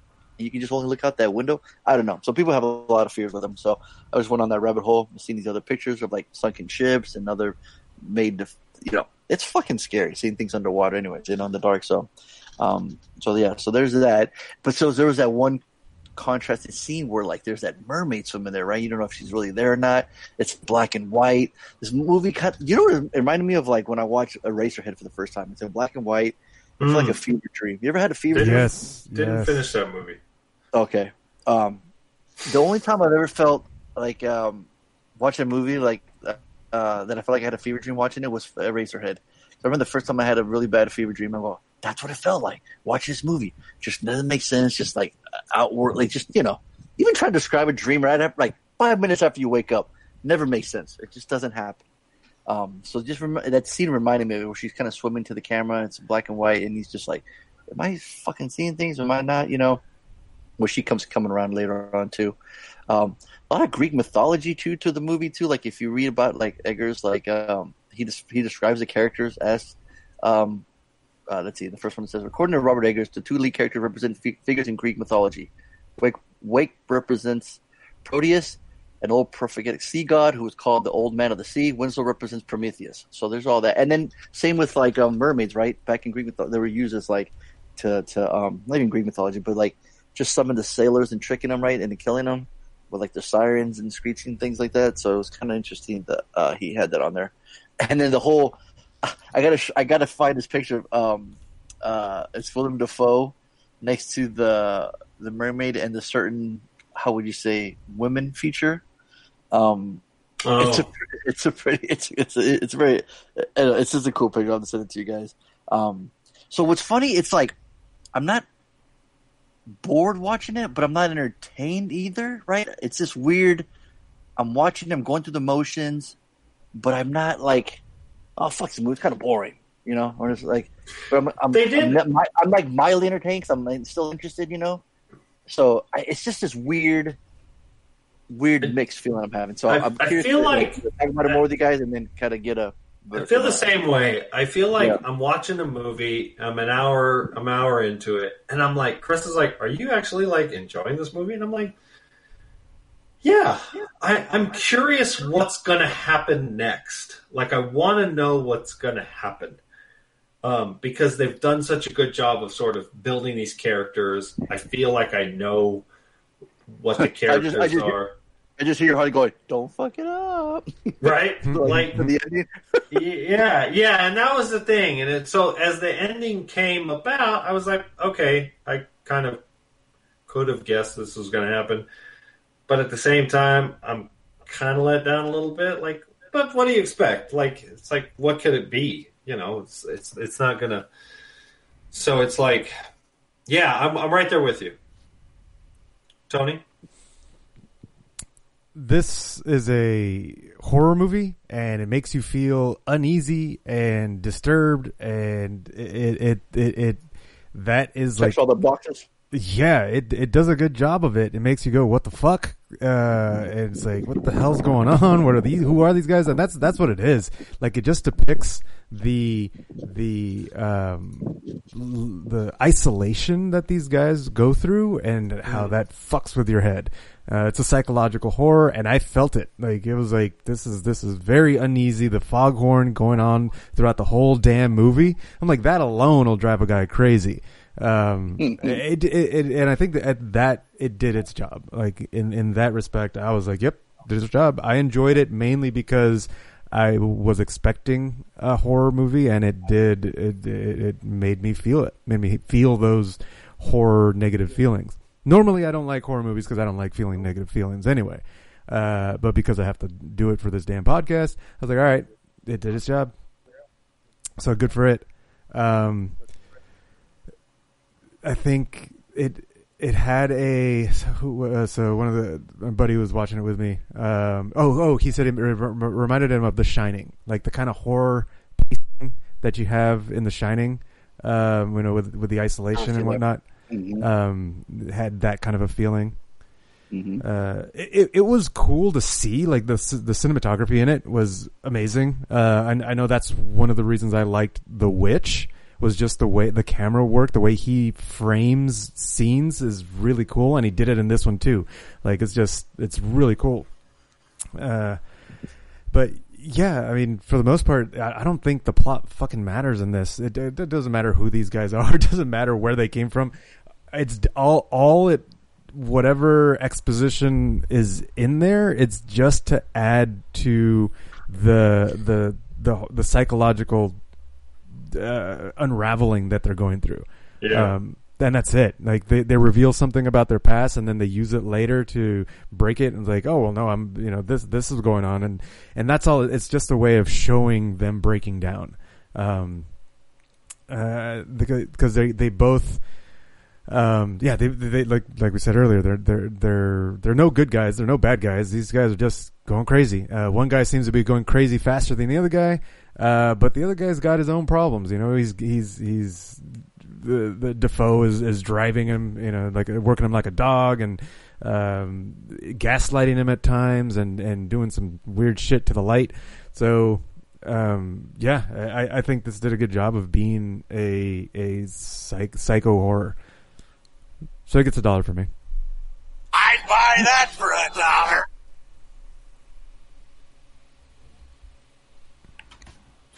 I struggle. It, you know, if Chris certainly gave this a waste of time. If I wasn't a movie buff, I hate to say that term, um, I I would probably just go, yeah, it's not for me. Um, I appreciate, you know, we talk about movies and films, and this is like Tony just said. It's like the the, the, the plot doesn't really matter. It's it's just about sort of like the presentation of of believe. I believed these two clowns were just Yeah, yeah, yeah. really struggling and, and going down this, you know, psychological torture thing, which a lot of people did back in the old days. I mean, a And lot I of think that's- um, just real quick, I, uh, I remember feeling at one point uh, an appreciation for the reality that there was people that did these jobs. Like we needed the lighthouse. The lighthouse was an Mhm. served an important role to help ships not crash and blah blah blah. and they needed people like this to go take care of them, and and real people went through this. And so it like gave me, gave me appreciation for those like remote jobs that are Mhm. like nobody really thinks about, but you know the, there's they go through some shit just to take care of it. Yeah. So, um, so yeah, I mean, it's like if all things in a vacuum, I would just go like, yeah, that was kind of waste of time in some regards. I I would too also give it a dollar just because I could appreciate the filmmaking aspect of it. Um, I don't know that I wouldn't recommend this to anybody but somebody that's a fan of genre films, kind of thing, you know, um, or really appreciate the, you know, I the, again the performances from both of the actors is outstanding. I think especially Dafoe's character, um, one scene in particular, um, the scene with the with the um, with the bird was inc- was especially sort of like whoa. Oh my god, that shit, I was fucking dying, dude. That shit was hilarious. No, it wasn't No, it was hilarious at horrifying. all. It was horrific. Yeah. You sick fuck. Oh, are you, oh, dude, that fucking thing get fucked with all fucking time. Are you kidding Well, me? Well, I know, but uh, this- yeah. It's- so anyway, But what, but it, it, but it, about the spoilers. You sick freak. but it might it went to the character like you talked about. They said the souls of sailors were in in, in, in the seagulls, Yeah. right? Right, and it's So- bad Yeah, luck. absolutely. Eh, but I mean, the Um, act and of Dafoe it. knew it too. But it came, but it came back to that certain seagull. If you notice, Yeah. was missing an eye, right? right. Well, spoiler territory when we find the lobster trap and we find the one, the previous one that was working with fucking Yeah, Dafoe. so this is Sure, another one of those Something movies where laugh. there's a ton of like unanswered like Oh, it's very ambiguous. The motherfucker left it like that too, Yeah. which is kind of annoying, you know. So Exactly. But here's the problem. I'm not in a hurry to watch this movie again. It's not entertaining enough for me to want to go back to watch it. It's, And it's like yeah, it's like they're shining in comparison, but then with, with the shine, there's a bunch of conspiracy theories where people go back and watch it over and over again. I'm, I'm wondering if this would get that same. No, I don't think so. Uh, my buddy who watched it with me, he said he wants to watch it again and, and pay closer See, attention. yeah, I exactly. See, I can see that because there's so many other things on there too. Yeah, and I, like- I think I I think for me The Shining is like one of like top five villainous performances of all time. Right? I mean Jack Mm, is right, so right. you talk about like he's so cool at the beginning to cool, but he's like so normal. Oh, he's an asshole throughout the movie. What are you talking about? Cool. well, like right at the beginning, he's oh no, you're right, you're right. No, He's the an whole asshole. time when he's No, driving He's an asshole with a little bit of charm at the beginning, but Yeah. it, it falls away pretty quickly. Yeah, no, absolutely. Um, That's charm so just Jack. yeah, yeah. no, he's an asshole Uh, throughout. Come on, no. No, you're right. You're right. So, um, no, I don't think this will go down like you a. come in and interrupt me, I can't gonna stop me from typing. Well, no, he's already like full on. he's But on the way lost there, when they're driving, like he's not smiling the entire time they're talking to him. You know, the only time he Yeah. smiles when he talks to his kid, he's like, "Oh, he saw it on TV. That's why." Like that's the only time he fucking smiles. Every time he's just like, unbelievable. So, Um, um, yeah. no, I, I think The Shining is is one of those like, you know, masterpiece films, and there is obviously some ambiguity in that film, and it does bear repeating, Yeah. watching, et cetera, et cetera. But um, I don't know that this. I don't think this movie will will have that effect. I, I think every year we Tony have just some said somebody's gonna watch it again. Tony just well, said I, a I know I'm, I'm. There's going to be people that love this. This is going to be people's favorite movie of the year. This is going to be critic. I mean, you know, the hipsters Oh, are yeah. going to come out of the woodwork and love the shit out of this film. They have already. Um, Yeah, exactly. And and and again, I get it. Um, for me, I, I, I'm not going to go down the rabbit hole and spend hundreds of hours trying to, you know, break down every scene of the movie. It's not entertaining enough for me to want to watch it over and over. But there's again. tons of YouTube videos of people doing that. So Yeah. So there you If go. you want So, to, yeah, yeah. I mean, I, I give it a solid dollar. Um, I'd buy that for a dollar. it, it is what everybody's kind of saying it is. Um, at the same time, it's it's nothing. It's nothing that special. There's some things that are done very well. I would argue the performances are probably the start. Like you said, you brought up the dialogue. the performances of the heavy accented dialogue. Uh, Willem Dafoe's from Wisconsin, son.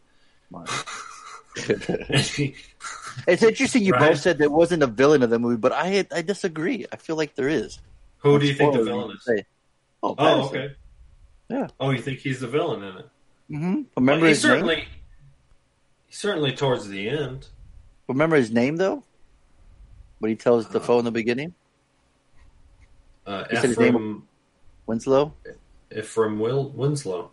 Right. Why is that? That was that was a foreman who died that he neglected to stop. Remember? Oh yeah, yeah, he, yeah. He took identity? the, yeah, he took the um, yeah. Spoiler. alert. Yeah, but see, I, the, when I was hearing that, I'm like, the, the guy's already crazy. He could be making shit up. He's spilling the beans, but he, how do you know the beans are real? Like, like everything, he's, Yeah. he's hallucinating. Yeah, I- it's like that's what the movie makes for me. Is like these guys are out there, and they're both like you can't really take what they're saying. You have to take what they're saying with a grain of salt. Like it might not be real. There might be a story layered with another story within another story, and both of those aren't real um, names. And he's got another one down the line. It's like they're just they're gone. And what's interesting too, like this isn't like you know from point A to point B with the ending. You know, it's ambiguous, and Tony usually doesn't like that. It's So not I'm- an ambiguous surprised- ending. This movie isn't ambiguous. So, No. I, I would say the last min, the last sixty seconds. There's there's some ambiguity to the What? seagulls at the end. What? We're talking about the spoilers. Okay. Right, right. Yeah. Are we So, but- a certified D? I uh yeah I um yeah you fond of me lobster? I'm giving it a dollar. I'd buy that for a dollar. I'm, I'm sure we'll have some pretty good accents. For sure, we'll see. Yeah. All right. Did you So want to? spoilers. Why? Oh, you want spoilers first? Okay. Yeah, I want to take the spoilers. The following may spoil the movie for your poor sensitive ass. You've been warned.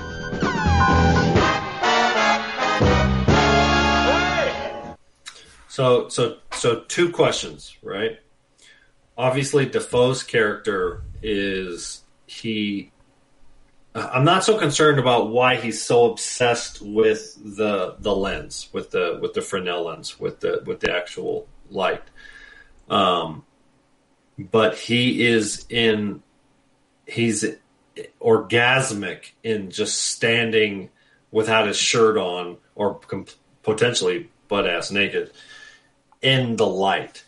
Is that because there's just not a lot of light, and that gives some? It is a it is a uh, you know a fuel lit. It's not like there's no electricity. Um, is it, it was just like being on the surface of the sun, like he's just getting a sun, like he's getting all the vitamin D he could possibly want. Is that why he's so so? Ser- so you, do- you it? think that's the reason someone would go up to a light in the middle of the night? Well, have why is he so freaked out and so obsessed with the light? He just is. He's off his rocker, man. there's no other. There's no other explanation. There's no logic. No, because he's not off his rocker. Uh, he yes. is sane throughout the entire movie. No, no. Just because also he says wacky. more words in a better way doesn't mean he is sane. Well, define insane. Exactly? That's what this movie's doing. Is like, here's insanity, folks. There's two different types. They both got no, it. I see Pattinson way more insane than fucking Dafoe. Uh, Pattinson- Yeah, absolutely. Old, Pattinson- old weathered well, man yes. been working there for months. He hasn't gone home. You know. Pattinson is a But me, is is definitely like a violent level of insane, but the other guy's got one of those like senile insanities that's just drawn out. My man's out there in the back sewing. You know, the little patterns. He he seems he seems I like saw a- that. I remember that scene. He's like fucking He's as calm as can be. You know? Crocheting, Yeah. a beanie cap. Now, here's the thing: like he he's he, you know, obviously, uh, this is where the alcohol thing kind of comes into play. Dafoe is drinking the entire time, right? Mm-hmm. He's always got a buzz. Um, Pattinson's character, you know, he's he's a recovering alcoholic, and then when he does break sobriety, he he goes all out. He goes bananas and it there's there's this sort of like bonding experience over that. So they're singing and they're dancing. There's even a scene where there's they they almost kiss kind of thing, you know. But then of course they turn into bros and they want to start boxing kind of things. Um, and so. Yeah, that's what I just said. Did you not Yeah. fucking pay attention to me, bitch? Sorry, I was reading something. Sorry. So that's all good. So, um, so there, there's all these kind of compounds, elements, things going on, but Dafoe's character consistently is sort of like he even's like, "Don't pay no mind to me," right? Like he's busting his chop. Now, the one thing is that he does fuck him over in in the the book, right? That's a plot thing where he's like he was planning on burning Pattinson's character. Like he was going to straight fuck him over, or at least that's what the movie's implying, right? But up until that point, he just seems like a really hard ass foreman. It's fucking 1890. I hate to break it to you people, but life was hard back then, right? I mean, coal miners and, and shit like this. Like, you know, again, there were people that were still alive, our age, that remember being a slave. So it's like, life fucking sucked back then. So the fact that he had to carry the kerosene tanks up and then back down, and he had to wheelbarrow the coal from point A to point B, or you know, paint the side of the like, he wasn't torturing him. He wasn't. He wasn't. He wasn't sick. Dafoe's character. He just he went through shit like that. You know, and he fucking lived a life on a boat in fucking horrible environments, and and so you know, try to put you know, Def- or Pattinson's character was a young Thundercat. And he was going to put him through his paces. I get it. That that that doesn't make him insane. I would argue. Um. Uh, what was the point? What was my point? So I, I really feel like Pattinson's character is what we really see struggle with insanity. He just sort of breaks down. He wasn't expecting the the um, you know they have broken schedules too. So most of the time when Pattinson's awake, Dafoe's asleep, and vice versa. So th- there, there's that element too. The movie doesn't blatantly address it, but but it's got to be an element, right? But why are they so obsessed with the light? There's something about the light. I, I, I think I, I'm again. I'm assuming it's just this sort of like, you know, you lay on the beach and you're, you know, you're just there. You're assuming trying to come from a sane point of view, though. Why do you have to do like? That's that's what the, the, the, you. Why do you, we're trying to explain explain these guys' action, but you're trying to use the logic. I'm like, I don't think that applies here. Eh, fair enough. So that thing, so that element, like what? What's the obsession? I mean, obviously, I get the obsession with Pattinson's character because he doesn't know. He just wants to know. He's been stuck on this fucking rock for six weeks, two months, maybe. We don't really know exactly. Um, uh, maybe there is some dialogue that that gives details to, to how long they're there. Um, so I get the fact how he wants to know, but obviously now when he spoiler alert when he finally does, it's it's orgasmic to the point where he falls. But now here's the thing, and this is I guess Tony, he falls, and he's potentially paralyzed. But in the next scene, he's completely butt ass naked. So did the birds peck away all his clothes? Like that was my only like big like that doesn't make sense. There's a lot of things that don't make sense in the movie. I don't Well, I think that mean, that were there real tentacles. Were they really there? Of course not. Well, then, like, like if you're if you're saying that the movie showed us tentacles, right? And they, nobody was dreaming. They didn't. They didn't show that someone woke up. So it's like, no, somebody saw tentacles here. The movie painted tentacles, but you're saying that, oh no, no, they didn't actually exist. They were just a hallucination. So then the movie paints this final scene. It's like, why, why, why are you trying to fill in the gaps and how we get? Because like it doesn't matter. The, the, it doesn't the- matter. The gaps. The no, it does. The gaps it doesn't- previous. Okay, so why does it matter? So the guy's Uh, dead, right? The guy's dead. No, Whether he's at the bottom, was at the bottom of the lighthouse, or he's outside naked with the birds eating him. What what's what's the difference? Why why, Well, why does Dafoe it matter said- that he's out The there phone versus said if you kill a seagull, right? It was superstitious to kill one, right? sure. Right. Which he killed the one main one, right? Who ends up killing him at the end? Who's eating? Who's eating their innards? The seagulls, right? Right, the seagulls. Right. Yeah, so it's the seagulls. So Right. again, they So, but so it the what? Beginning, superstitious, and the seagulls are killing them. So Right, but so what? Same story he brought up in the beginning. Well, that's what you're talking about. You're talking about why but it were doesn't doing matter. that. Right, but, but it, it doesn't matter though. In terms of like they're both dead, right? They're both dead. It's not going to change whether the birds are eating No. the guy or the birds aren't eating to- the no, guy. but I meant to say, so the seagull that was missing the eye was the same one that was the former guy that was working with Dafoe. The one head we saw was missing the eye. That was the soul of the one that um he was. So he was torturing him. That's the one that kept pecking on him, right? Almost kind of like warning him to let him go. So um. So it says, uh, the, so, so what is it? The rotting head later found in the lobster trap, likely that it was Wake's partner, is shown to be missing the same eye as the seagull, heavily implying that this seagull contained the soul of Wake's former partner, Okay, which is the one that, you know, yeah, the okay. same one that was torturing him. And got That's fine. that's mentioned mentioned the seagull portion. So Right, but it still doesn't matter. I guess that's the in the in the in terms of the, the I guess in terms of the But it was brought up in ambiguity that we're talking about. matter? It was mentioned. No, no, story. listen. I'm, t- I'm telling you why what I'm, what I'm what I'm thinking. Because you're talking about ambiguity, right? There is no ambiguity. They're dead. So now we're talking. So that's why I have because you you brought it up earlier. Like, oh, why why don't you have a problem with the ambiguity of this movie? I'm like, no, because there is none. They're dead. That's it. Like it doesn't matter. It doesn't matter. You know, the rest of it is just fluff.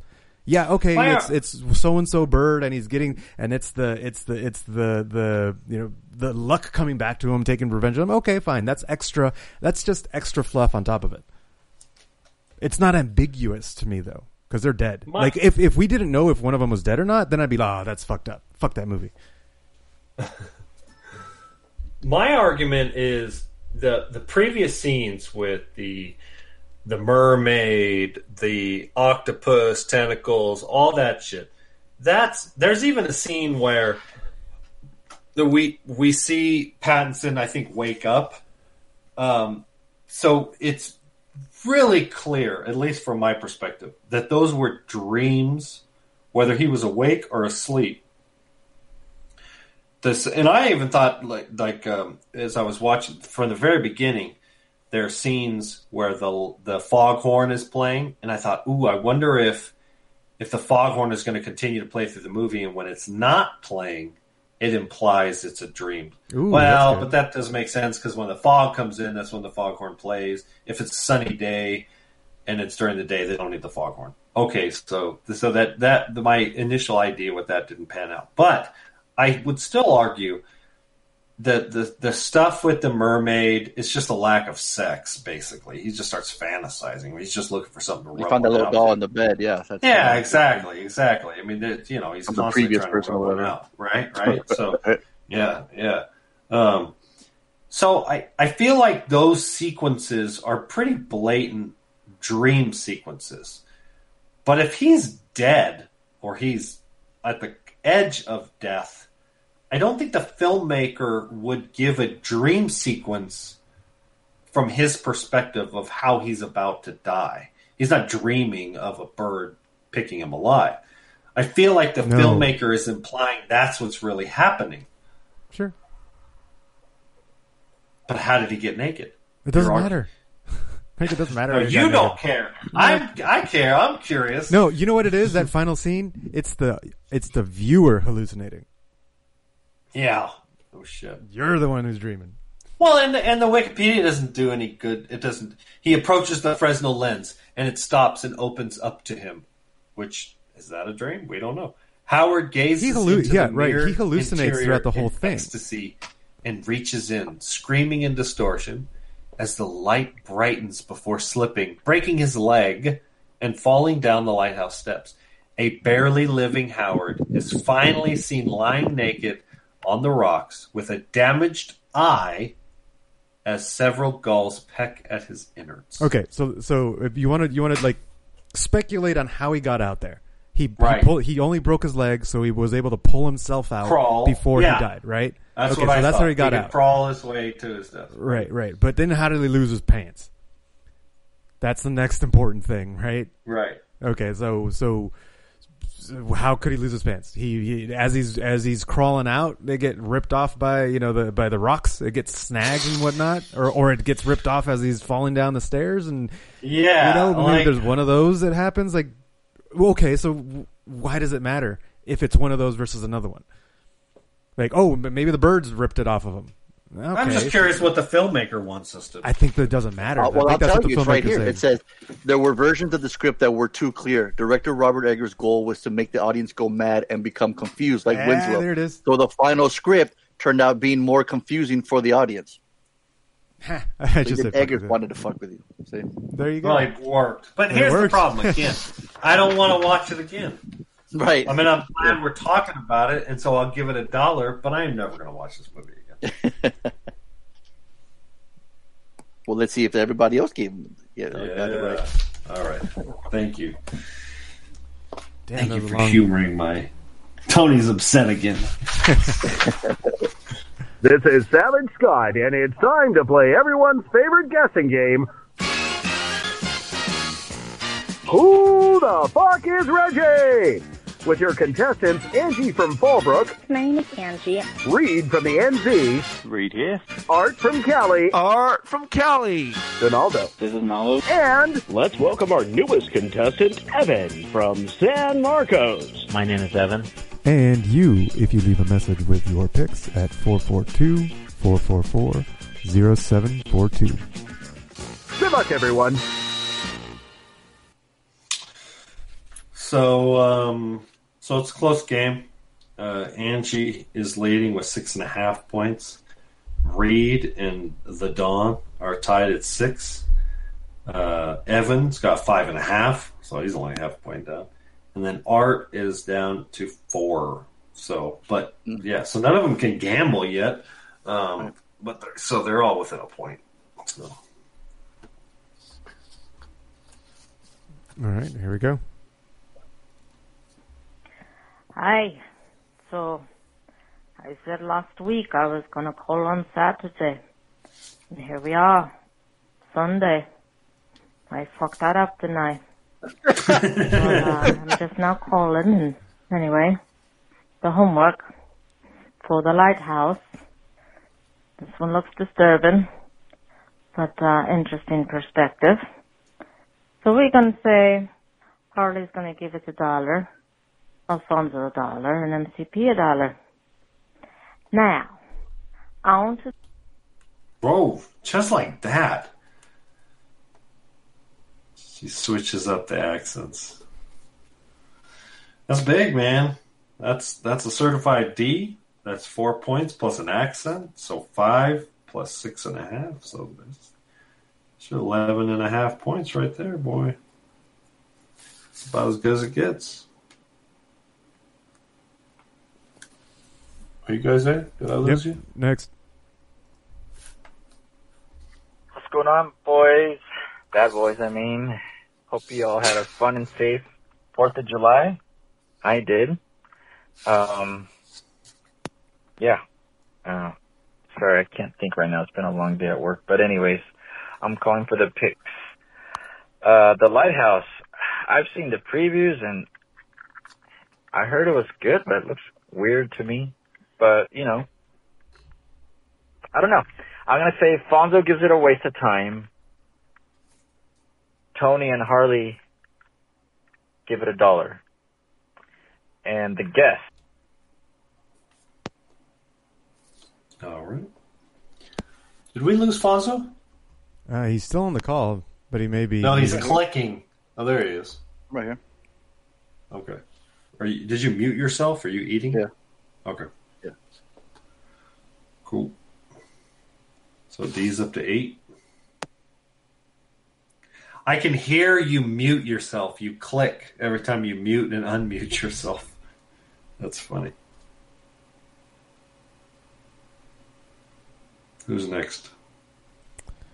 All right, here we go. Hey, Bad Boy 3 here. Hope you all enjoyed your Independence Day. And uh, hope you all got the chance to see Hamilton over the weekend. as I did several times. We may have talked about it, Reed. We might have talked about it. I'm going to make sure Tony deletes gonna- all the talk about Hamilton at the beginning of the podcast just to torture your ass. But Yikes. Yikes. Just bleep it all out. Yeah. As I did several times. But of course you know that already. Um, bloody marvellous show. I wasn't going to give away my shot to to watch it, and I haven't. Anyway, The Lighthouse. Um, uh, hmm. I think Harley will give this a high dollar.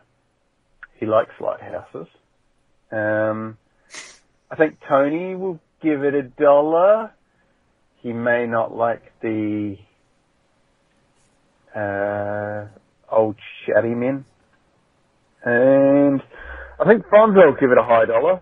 Um, I've heard the acting in this film is, is good and people enjoy it. So there you go. And uh, on- on to That's it. Certified D.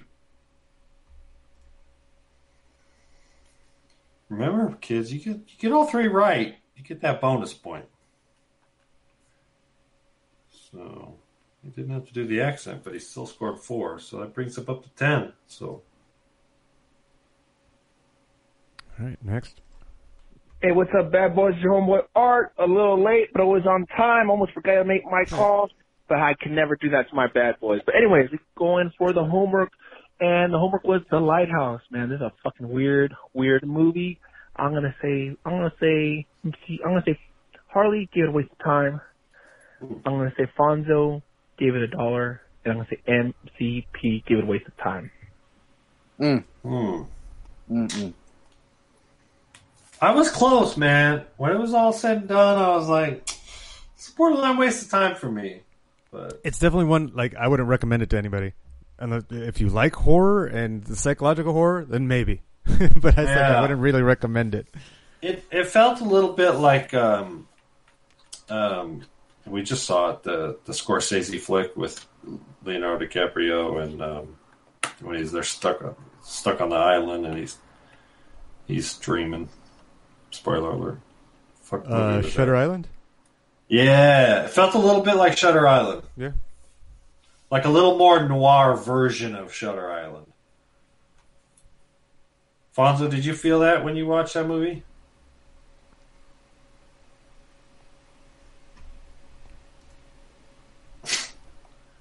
Whatever you're eating must be delicious. All right, never All mind. right, now moving on I then. felt, I fe- I felt a little Shutter Island when I when I uh, I could see that. when I was watching this. Yeah. All right, Evan. Evan here, calling about the homework. Hamilton. Oh, wait, that's not right. uh, the the lighthouse. Yeah. Uh, didn't get around to watching that.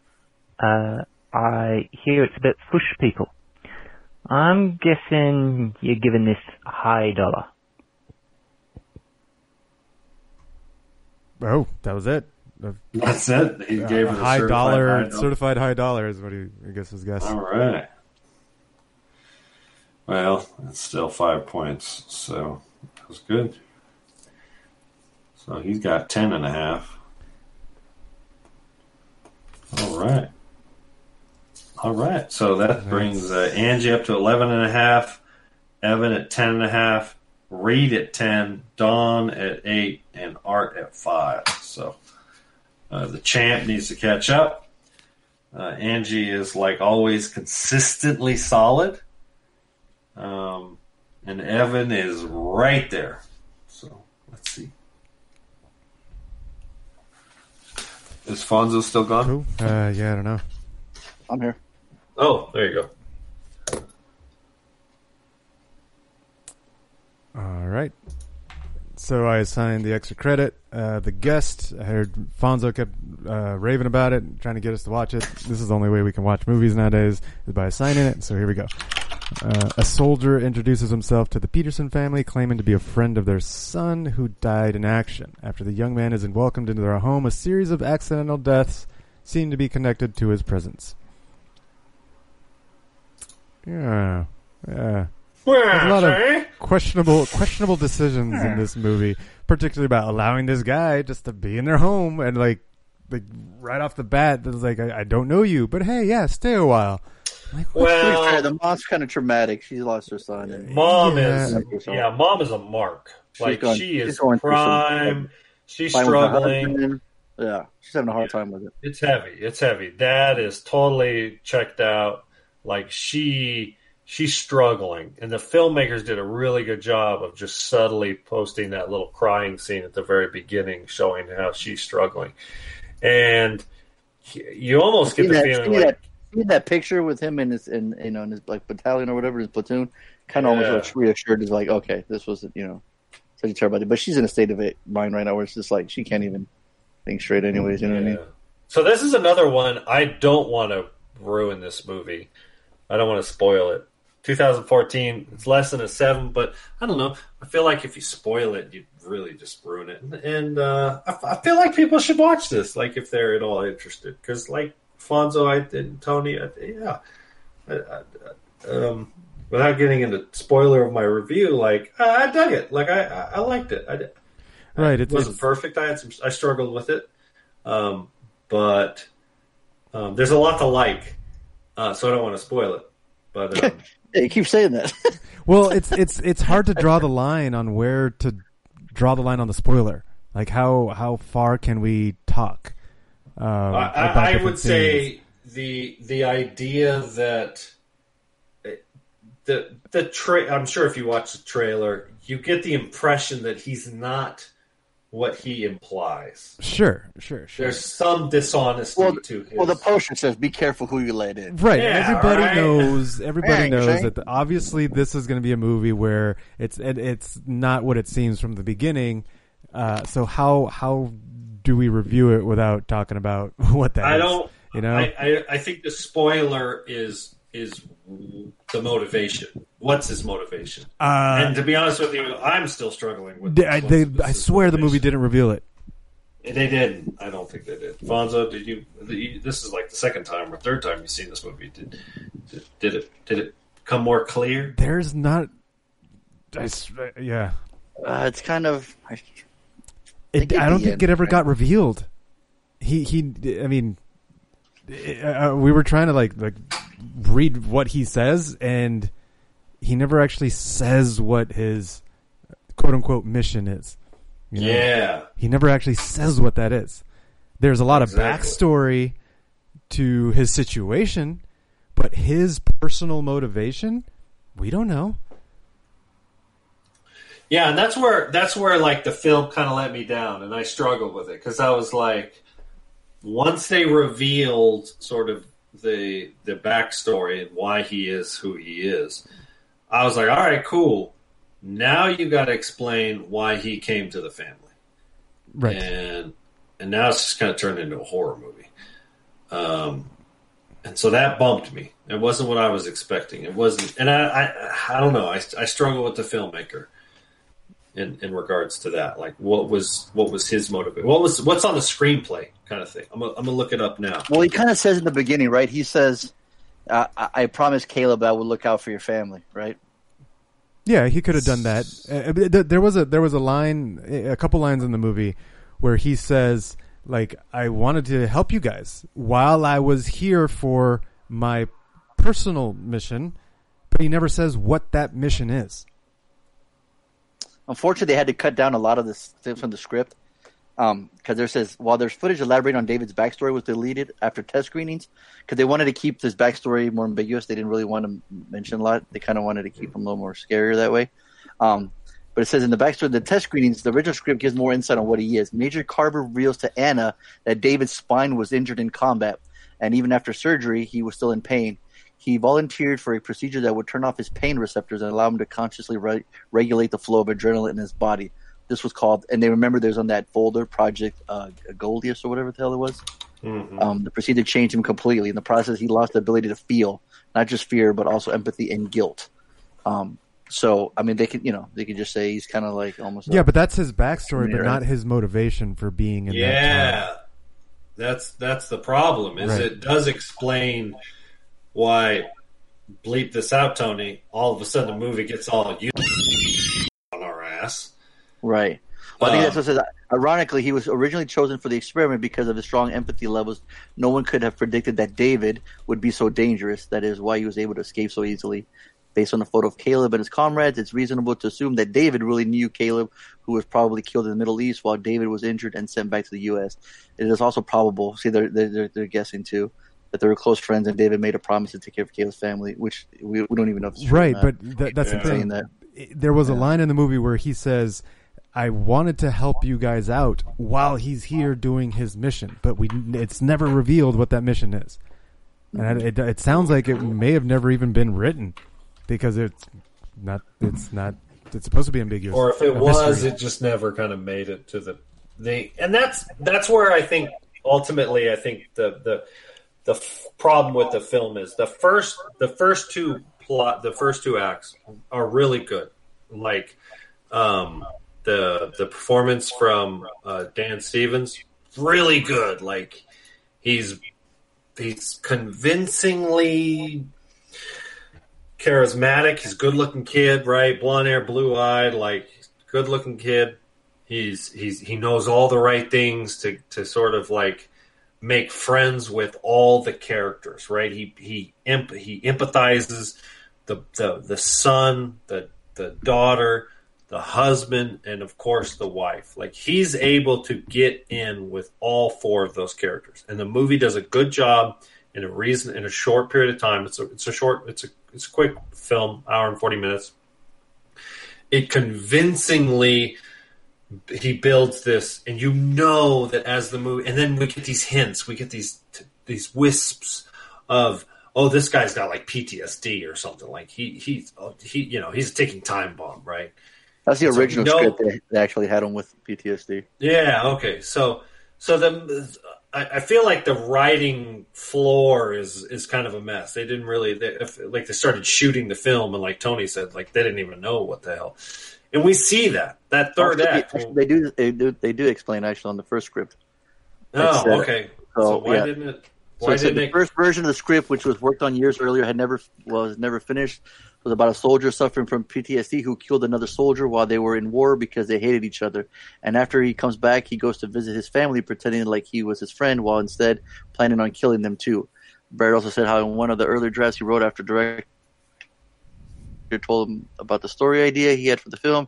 David was more of a cyborg who was rebuilt after he was injured in combat, and now how originally the story took place in foggy isolated areas of the Pacific Northwest. So, so apparently it was in the script. But and there's another thing on the trivia too that a lot of test screenings they had a lot of the backstory and explained a lot of it, and the audience hated it. So they felt like it was too much information. So according to the test audiences, that's they didn't like it, and then they cut a bunch of it. Hmm. So all the stuff you guys wanted to know was cut because the test audience didn't like it. Tony. Interesting, huh? Yeah. So I, I, I, again, it goes back to like they didn't really know what they wanted per se. They struggled with that third act. And you well, yeah, see there might be no way to to make it work.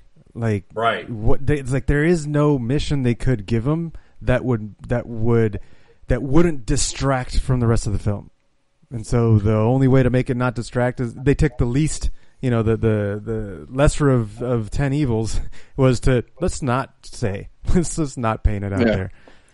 I mean, the Wikipedia says he reveals that David was a test subject in a military medical experiment and was programmed to kill anyone who might compromise his identity. Right. That still doesn't explain his motivation for being there. Correct. Yeah. Correct. Other than maybe what he said was to protect the family or try to help them in some way. Now he's not a soldier anymore. Now he's just this universal soldier who is, you know, just sort of lost. Now what does he do? Well, he goes to the family and to to protect them, right? He's Terminator 2 now or you know, he's just like Yeah. he, he doesn't have he, he's lost to protect him. yeah, he doesn't have any. He doesn't have a. a he doesn't really have a clear, uh, you know, sort of. Uh, And his weird way, you probably mission. think it is helping, right? He gives a get a knife, right? Exactly. I mean, that's, this is what I'm saying. He helps, especially for the two children. He really helps. He tries to help them in a sense, and he does help the mother. He does say he's He's- going to go to Florida, right? He's going to do some construction. He doesn't know what he's. He really, he doesn't Yeah. doing. And so right? if all that if all that is true, which for all intents and purposes it might be, that would explain why he goes to the family. But as they and find again, it, out, there's probably, like I said, it's written and it was filmed, but again, touchscreens didn't explain too much. Yeah. they didn't like it. So and that's that's where and that's where the the movie falls. It just turns into kind of like this cliche horror flick. It's so interesting because it says, yeah, uh, why does the same thing he does in the film and more details information about the KPG program that he was involved in the film and more det- um, so and these scenes were cut because the test audience felt that all of it was too much information. Even Wingard and screenwriter admitted that they hated explaining David's character and his background because they always wanted to leave much information about him ambiguous, which is why they were glad that those other scenes were disliked by the test screen audience and had to be cut out of the film. Almost kind of like you know, like a certain Michael Kamara is like, why is he killing? Why is he doing it? You know. Yeah, what's the motivation? Yeah. So it's an interesting because the first hour and twenty minutes, hour and fifteen minutes, like I'm like, this is a kick-ass movie. Like it, this just works. I mean, it's nothing crazy, unique, or anything. I mean, we've seen sort of the genre done before, obviously, but the performances are good. What's on the screenplay is good. Um, you know, the, all the performances from all the actors is, is convincing. Um, and so I really dug it. And then all of a sudden it feels a little lost. And so it lost a point because at a point there it was like, this is a high dollar. And then uh, at the very end, I'm like, yeah, I mean, it was still good. I mean, I was fine. But the last 50 minutes seems kind of confusing in the sense of from a film, from what's written down seems confusing. And it sounds like that's, it, it, they couldn't really kind of figure out what they wanted to do. So that makes sense. So, um, I, I, this is one of those movies I would I would actually like if it was on I'd watch it again I'd, I'd watch parts of it I'd certainly recommend it um, just because there's nothing it's just kind of a this like this kind of suspenseful thriller kind of thing um, and and um, you know Dan Stevens his character which ironically you would think Dan Stevens is the character's name no it's just the actor's name so it's the most generic name ever He's British. What do you expect? Yeah. Um, so the yeah, and then obviously he does the American accent just perfect. So, um, no, this is this is a solid dollar for sure. I'd buy that for a dollar. Um, yeah, in terms of uh, just being a thriller, playing on the the idea of a guest who turns bad, yeah, it did its it it, it did its work. So um, I, I I still enjoyed, it, even though there was that part of the story that I I was questioning. Um, it didn't take away from the rest of the film. So I'd buy that for a dollar. The same guy that's directing uh, Godzilla versus Kong. Yep. Adam Adam Wingard. Yep. Yeah, Did- interesting. Did, did, did any Blair Witch? Um, yeah, I love the yeah they're big. I think big horror nerds. The I love the Halloween aesthetic. I love that it takes place like during Halloween the fall. I always appreciate that. I love like in the Halloween dance we get a homage to Halloween three season of the witch when we have the jack o' lantern, the witch, and the skeleton in the background, which is really cool. And also in one of the fun houses, um, in one of the walls, it's written in blood, "Your next," which is their f- previous movie they did in 2011. Um, so there's two actually two homages to You're Next that's written in the wall like it is in the movie You're Next, and and one of the in the Halloween party there's a guy wearing a fox mask, which is also from You're Next, which I always thought was really cool. Um, I met them at in Comic Con at uh, the Blair Witch screening, which was supposed to be another movie, but it was actually um, uh, Blair Witch, so it was really cool. So these guys, you know, they all they they work together a lot, which was really cool. Um, another thing that I dug was Steve Moore, who composed the score for the uh, movie, used the same type of synthesizers that John Carpenter and Alan Howarth used for composing Season of the Witch Halloween Three, which is another. And she's I remember enjoying the score. series. Yeah, I remember Well, funny it, yeah. enough, too, um, Tony's ringtone when he calls me is that song "Anthonio" by Annie. So when Tony does call, it's this song here. When he walks into the Halloween party and he's looking for um, the daughter, and uh, it's all foggy and it's like you know, and just plays this little down tempo, like kind of chill. This song, ah yeah. yeah. So I'm like, hey, That's cool. there's a song called Antonio. I'm making ringtone. Right. so I, I, I sometimes don't want to answer because I like hearing that song. Kind of. I have, I have that soundtrack on vinyl. It was a record store day exclusive, the purple vinyl. So I love the soundtrack to it too. It's really cool. A lot of people com- want to compare it to Drive. I don't know why. Um, you know, it's It's kind got of that '80s sort of feel it's, to just, it. it's like it's just the music. I think you know, it's just the the vibe. I don't know. Um, I just see it a lot. In, it's always kind of uh, bunched in together. Um, no, I love this movie. When I first saw it, I, I thoroughly enjoyed it. I, I was really happy for like Wingard and Barrett, and then that, like I said, now they're doing a huge blockbuster with Kong Godzilla. So, um, uh, yeah, I always have a good time with it. I love uh, Maika Monroe. She was also in It Follows. I thought she she does really well too, like a little modern scream, uh, scream queen. And Le- Lennon the and the dad, he was actually in Saving Private Ryan, which is kind of funny. And uh, Lance Reddick is Major Carver. Um, he's in all the John Wick movies. I love him. He's good. Um, even the little cool cameos with um, Joel David Moore from um, Oh, that's right. part of his movie, Avatar. Yeah. Uh, and uh, Ethan Embry, who uh, has a little role, but Yeah, it's so just cool. I would just buy yeah. all of them. I love the bar scene too, where he buys a cinnamon, cinnamon schnapp, and you're just like, "What? What the hell would you drink this?" The kid's like coughing it up. He doesn't like it. Uh, when he shoots, throws it right in that bully's face, it's like, "Oh yeah, burns his eyes." Makes sense. Really cool. Uh, I always like the line too where he says, uh, "Do I look like I want to buy a drink for the fellas?" He's like, "It'd be the nice thing to do." Like, okay, starts putting more money. Yeah.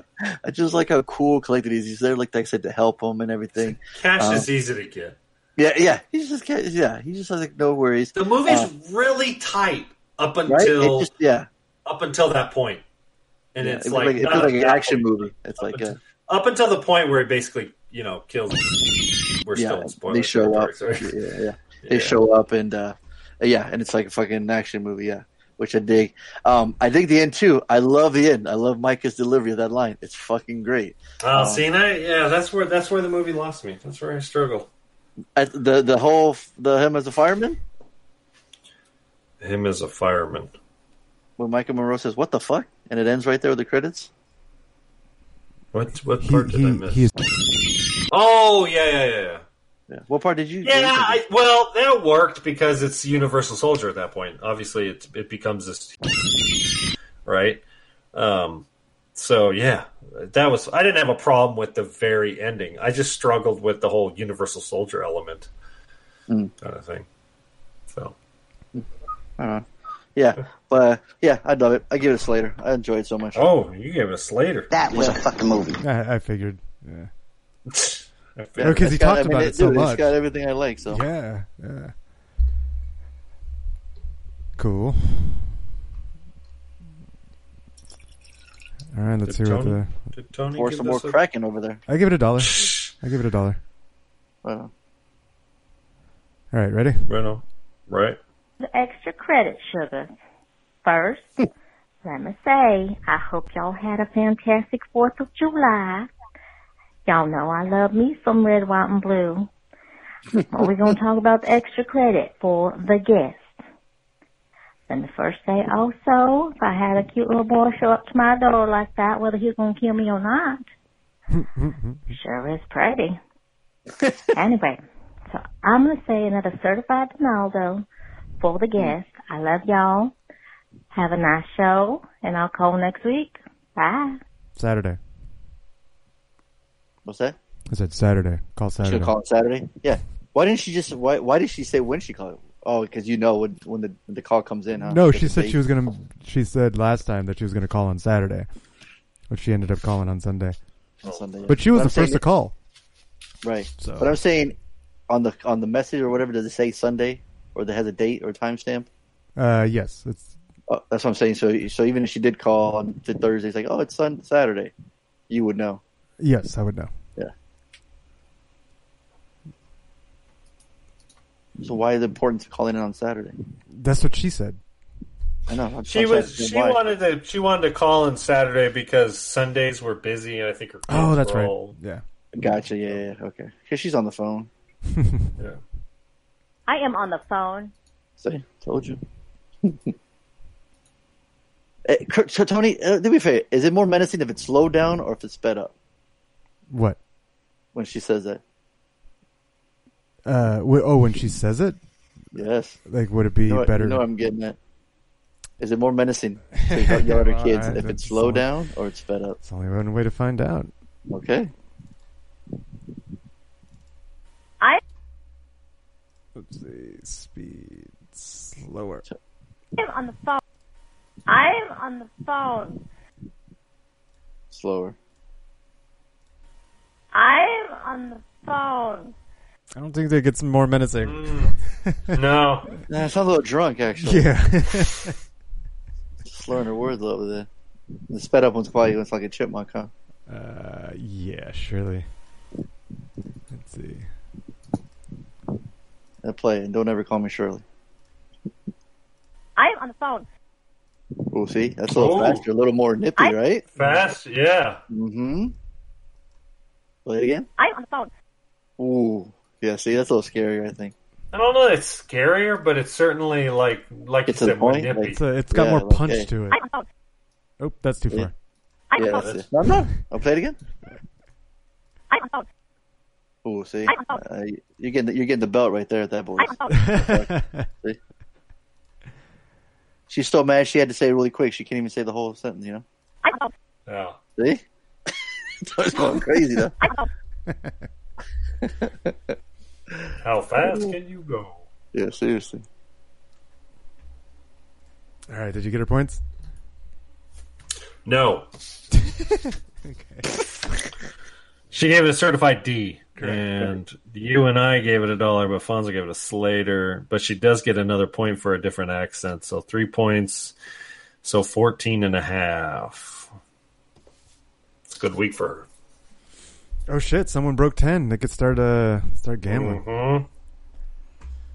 Well, Reed is up to 10, Evan is up to 10, so. Nice. Yeah. All right, next. That's an awesome movie. Uh, Fonzo recommended it to me. Thanks, Fonzo. You're welcome. Uh, I'm gonna say all three of you guys give it a dollar. So yeah, certified D. So yeah, those are my picks. Take it easy, guys. Bad boys for life. Oh, he D, I just told you how much I love it. You give me a dollar for it. Oh, Right? bro. And no accent, so he's, Yeah. you know, just again. Oh, But he's up called to like- 10 he too? called like an El Salvadorian. It sounded like an accent to me. Uh, I mean, Ecuadorian. I mean, uh, with a hint of Bavarian. uh. All right. Be that way. Sorry, D. All right, next. to the guest, um, you know, I, I just watched the trailer for the guest, and It's on Netflix. Should have watched it. I'm not entirely sure why they had to get a British man to play this role, but maybe you guys can talk about that. Too late. We already talked about it. It's got, a- it's got an American accent. Is he American accent? Right. Yeah, no, that's good. Downton Abbey, and he does a great job at being a British twat. But uh yeah, couldn't they get a an all American white boy to play this role? anyway, I think plucker. this Yeah, is a exactly. certified D if I ever saw one. Mm. Um, so I hope the, the balloon throwing and the sitting beside river drinking and the uh, tequila and night clubbing all went well. Huh. And uh, yes, here's to another year of America's independence. Bad boys for life. 300 years. There you go. Thank you, sir. Yeah, I didn't catch that until you guys were saying it. I was like, oh, he's fucking. No, he's yeah, he's doing an American accent. Yeah. You know, so oh, that was good.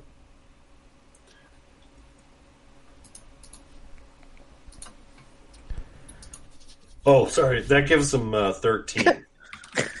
You're all waiting for me too. Yeah, it's like, uh, whenever you're ready, Harley. Sorry, that put that brings him up. All right, next. On to the extra credit, the guest. I didn't. I'm doing this. I haven't not even looked up the movie. I'm gonna say Harley, waste of time, MCP, dollar, Fonzo, dollar, and those are my calls. Sorry for calling in quick and rushed, but uh, hope you guys have a great Fourth, and uh, Mm. one day we're gonna get Thanks, together and sir. get that shit face together. Bad boys alive. There you go. See? Didn't even watch the Mm. trailer. Heard him. I heard him. You can tell. Yeah. Listen to that call. Sped up, fast.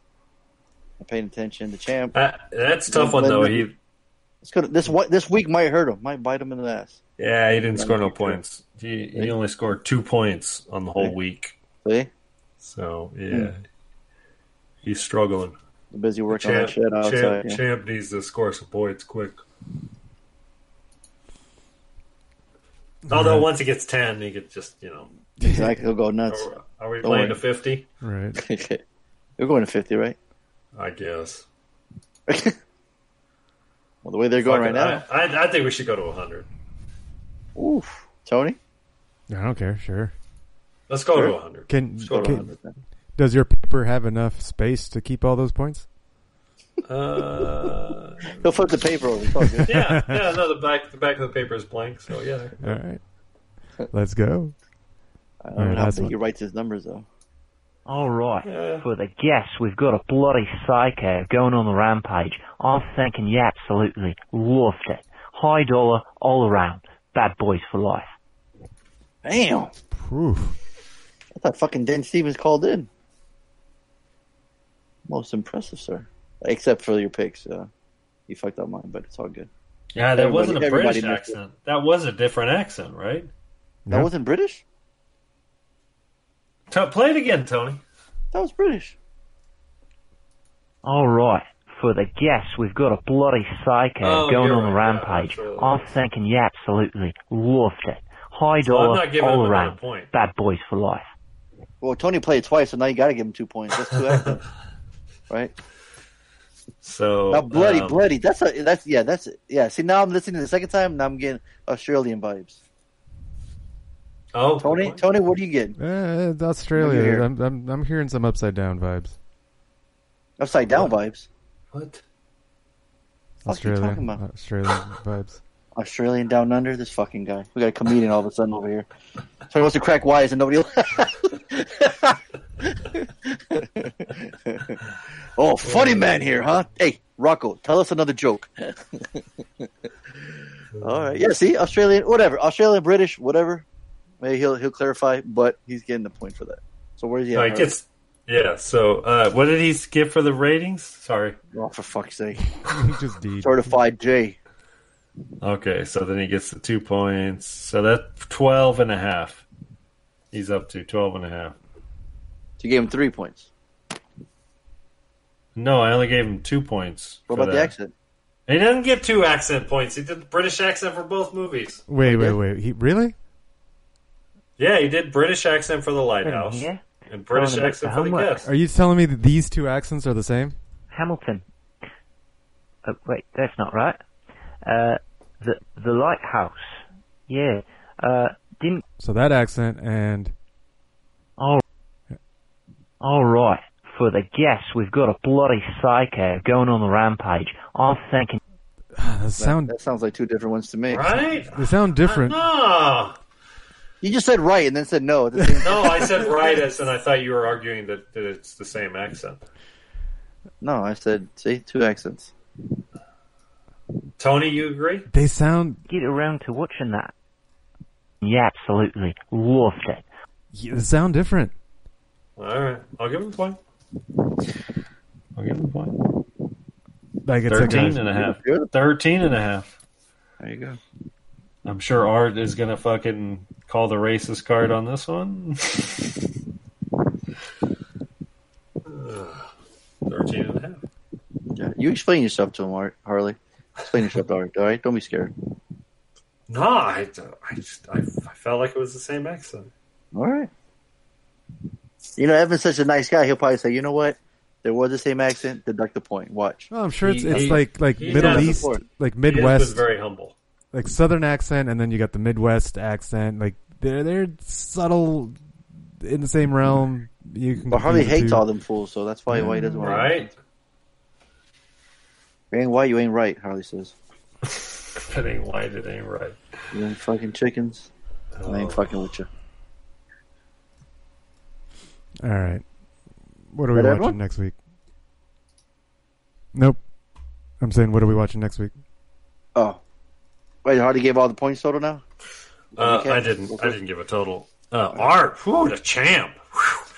Strong week, six points. Um, Ouch. The Donaldo, ten points. Evan, uh, Reed, thirteen. Evan, thirteen and a half. Thanks to y'all. And then Angie, one notch above that with fourteen and a half. Damn. So she's got time to run for office and still kick y'all's asses. What's up? Step your game up, y'all. She is. She's kicking ass and taking names. Mm-hmm. All right, congratulations. There you go. Boom. We're still close though. Still very close. Still a lot of game. We're going for 100 points this this game this round. So a lot of you know, a lot of times. And, and once the betting starts, it's it's game on for real. This time. Yeah, absolutely. As Art can tell you from last year. But, but again, That's we're going to make it clear. 100 points. 100 points. Oh shit! So is, there it is. is art's points. is art's um you know previous way to the top going to be enough he's going to have to double up a couple he's going to have to go right. big It- it's at least four weeks because let's say he doubles down as soon as he can, which would be ten points, or not doubles down, but goes all in. That's ten points. Goes to twenty points, right? Yep. And then the next week he goes all in. That goes twenty to forty. 40. Then he goes all Then in again. That's forty to eighty. He still needs one more week in order to be able to win. right So, So at least four still- weeks. yeah and the chan and the likelihood of that's not going to happen so How about if they? Oh yeah, yeah. And if they bet and they get it wrong, do they lose all their points? Yeah that's the thing if they double That's down? Yeah. if, If yeah, if they in. go all in they're going to fucking Who go to did that? zero. Someone did that. Someone did that. yeah Last Reed did Yeah. yeah. everybody did Yeah, no, no, everybody did, right. remember Yeah, yeah, so they now got Ronaldo. second place. That's right. Oh. All right, cool.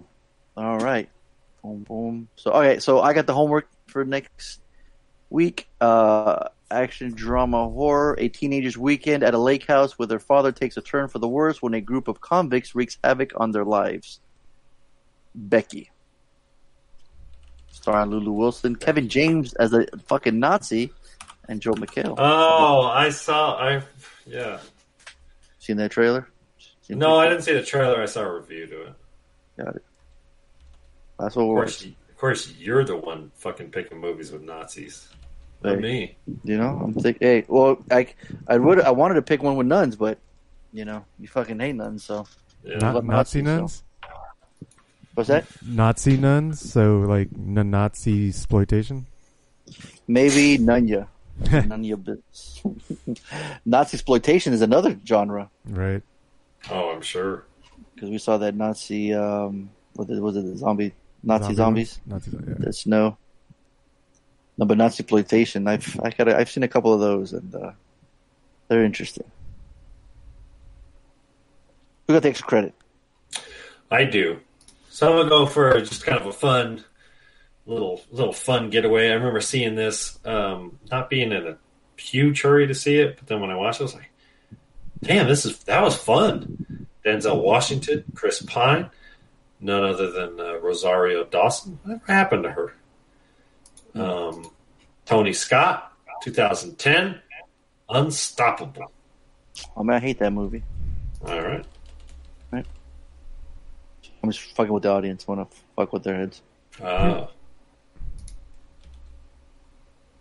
This is uh, the movie starring Art, right? Art's career. yeah. Who Art does. Actually, I'm curious. Like art, let us know. Is this, Yeah. is, is this movie at all accurate? accurate? It's an accurate representation on a on a I, train I just want to know is is does the train engine sound like the real train engine would? Yes. That's what matters. I will not be able to answer that question. It is not a motorcycle. Well, if I can't relate to the trains, I don't know if I'm going to like it. So. Yeah. Nah, Or if they're Nazis in there. They're Nazis I- in the movie. I hate when I can't relate to a train. what was that song? Um, the train is coming. Is that one fucking song? I'm not sure. It's coming Oh. round the bend is uh, Johnny Cash. Is that it? I think it was. Maybe they played in this movie. trying to remember. Or in the trailer. Train of The very Love. end. I may, I may have getting confused with Money Train. Uh, Waiting at the station, happy hearts are drumming. Mm-hmm. No. No, I wouldn't. I wouldn't. Okay, yeah. This one was like the train is it coming. It's like a woman singing there. It's kind of like this. Not very pop. I I don't remember. Uh, maybe it was on Money Train. I wanted to say it's on the trailer for Money Train. I don't know why it just came up to me though. hmm. Yeah. But anyways, happy Fourth of July, guys. We had celebrate 4th. our independence. Um, what'd you guys do? I didn't do anything for Fourth of July because I'm like, fuck America. Well, man, you, Well, you, So you're I- telling me you're telling me you're not going to be running. You're not going to be voting for Kanye West in 2020. No, it's fucking the, the American presidency has turned into a fucking circus for sure. No, that's a Uh, I am- strategic thing out there. I'm sure. What's that? Get people to vote for Kanye, which is going to be a throwaway vote. Right. It's it. Yeah. Well, what, what he would Well, run as an independent, so Right, it's not right. gonna- Well, yeah, I was going to say because he backs Trump anyway, so it's like he's almost like you know getting all the votes and go. You know what? I'll just back Trump halfway through. Nah, that, no, it's it's um, yeah, it doesn't matter. California will vote for a Democrat no matter what. They have since Reagan, and Reagan was a Californian. That's the only reason why. You weren't kicking at the lake. You weren't doing nothing. Well, we did go to the lake. We did go to the lake. Um, did we go on Saturday? You're asking us. I don't remember when we went. I had a three day weekend, which was nice. Um, we finished up the. I had to do some roofing shit to finish up the wood stove, so that's Yeah. What the hell was that? That you're fucking on top of your roof and shit. Got that. Yeah, well, no, I, we installed a wood stove, so we had to cut a hole in the roof and wood stove. yeah, wood stove. Why? Well, because we don't have natural gas, so y'all bitches are used to cheap heat, and it doesn't get cold where you live. So heat is not a an expensive thing for you. Uh, we spent twenty five hundred dollars last year heating our house in the wintertime because we don't have natural gas. We have to have propane brought to our house, big Lame. fucking big old tanks, and they charge us three dollars a gallon Mm. for a gallon of propane, in which we burn through every hour when it's cold outside, and we have a big ass house, so. You in an accident right now? Uh, I don't think so. Oh. I might be inadvertently. But um, so yeah, we spent a ton of money on propane, and um, we can cut our own firewood. Firewood is cheap, and um, so we put a wood stove in. But um, in order to put a wood stove in, you got to cut a huge hole in your roof and uh, put the chimney. And so we did that. And so we did that last week, and I had to tie up some a couple little loose ends uh, this weekend, and uh, it was all said and done. So we're done with that. So that's cool. So um, we went to the lake, had a nice time at the lake, um, and then today uh, went on two motorcycle rides. Took out two different bikes, so that was cool. Uh, did some did some organizing of the garage. The garage was getting pretty pretty messy. Uh, we cleared up some space because I sold the bike last week, so um, so we figured we'd do some organizing and make some room and and uh, you know just kind of cleaning out stuff. So that was cool. So um, did some yard work outside. The weather's been real nice. It's been warm. We're we are going to. I don't know. It, it shouldn't impact the podcast, um, although it might push it till Tuesday next week. Um, although we'll see.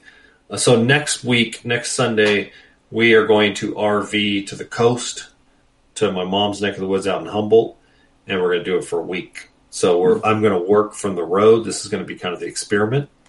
If my boss is listening, uh, I promise I'll do a good job. so we we are RVing, and we're going to stay at some RV, uh, some some RV. Uh, no, we're not camping. As we're going to stay at some RV uh, sites, kind of thing, where we have hookups, electricity, water, um, internet. So I'm gonna work from the road, see how that goes. Uh, Mazzy will spend a couple days at Grandma Katrina's house, my mom's house out there. She's been really good about social distancing, so we're cool about that. And uh, you know, just kind of spend some time out on Humboldt. It's going to start getting warm and hot here, and it's always nice and cool on the coast. And um, we've been we've been kind of like dancing with the idea of working from the road. Chris gets a lot of vacation time. She basically gets more or less a month out of a year uh, of, of paid between vacation and sick and, and unpaid leave and all that shit. And then of course she's working remotely right now too. So so we're really trying to take advantage of this working remotely and seeing if we can do some traveling. At the same time, the three of us don't want to be cooped up in an RV, um, of 500 square feet or something like that. Um, especially with me working because I spend so much time on the phone. I'm talking a lot at work on the phone. Uh, it would be torture for Chris and Mazzy to be stuck in the RV with me while I'm trying to work. So it's it's been kind of this like, should we? Should we not? We want to do some traveling, but at the Just same get time, three like- RVs. say what? Let's get three RVs, one for each of you. Yeah, yeah, no shit. One for the twelve year old. Yeah, yeah, yeah. So, um, so the idea with Humboldt is they'll be, you know, Chris can kind of hang out with Mazzy and do some stuff. So, you know, hang out at the beach, go visit my mom. Uh, I am taking two days off, Monday and Tuesday off. So, um, I don't have to work those two days, but uh, Wednesday, Thursday, Friday, I will be sort of back to, to uh, answering the phones and excuse me. Apologies. So um, we leave on Sunday. Um, so uh, there's no reason I can't do the podcast on Sunday night. Uh, so let's just continue to Just plan. let us know, yeah. Yeah, but worst case scenario, we have to push it till Tuesday. So we'll see. Okay. Cool. Yeah.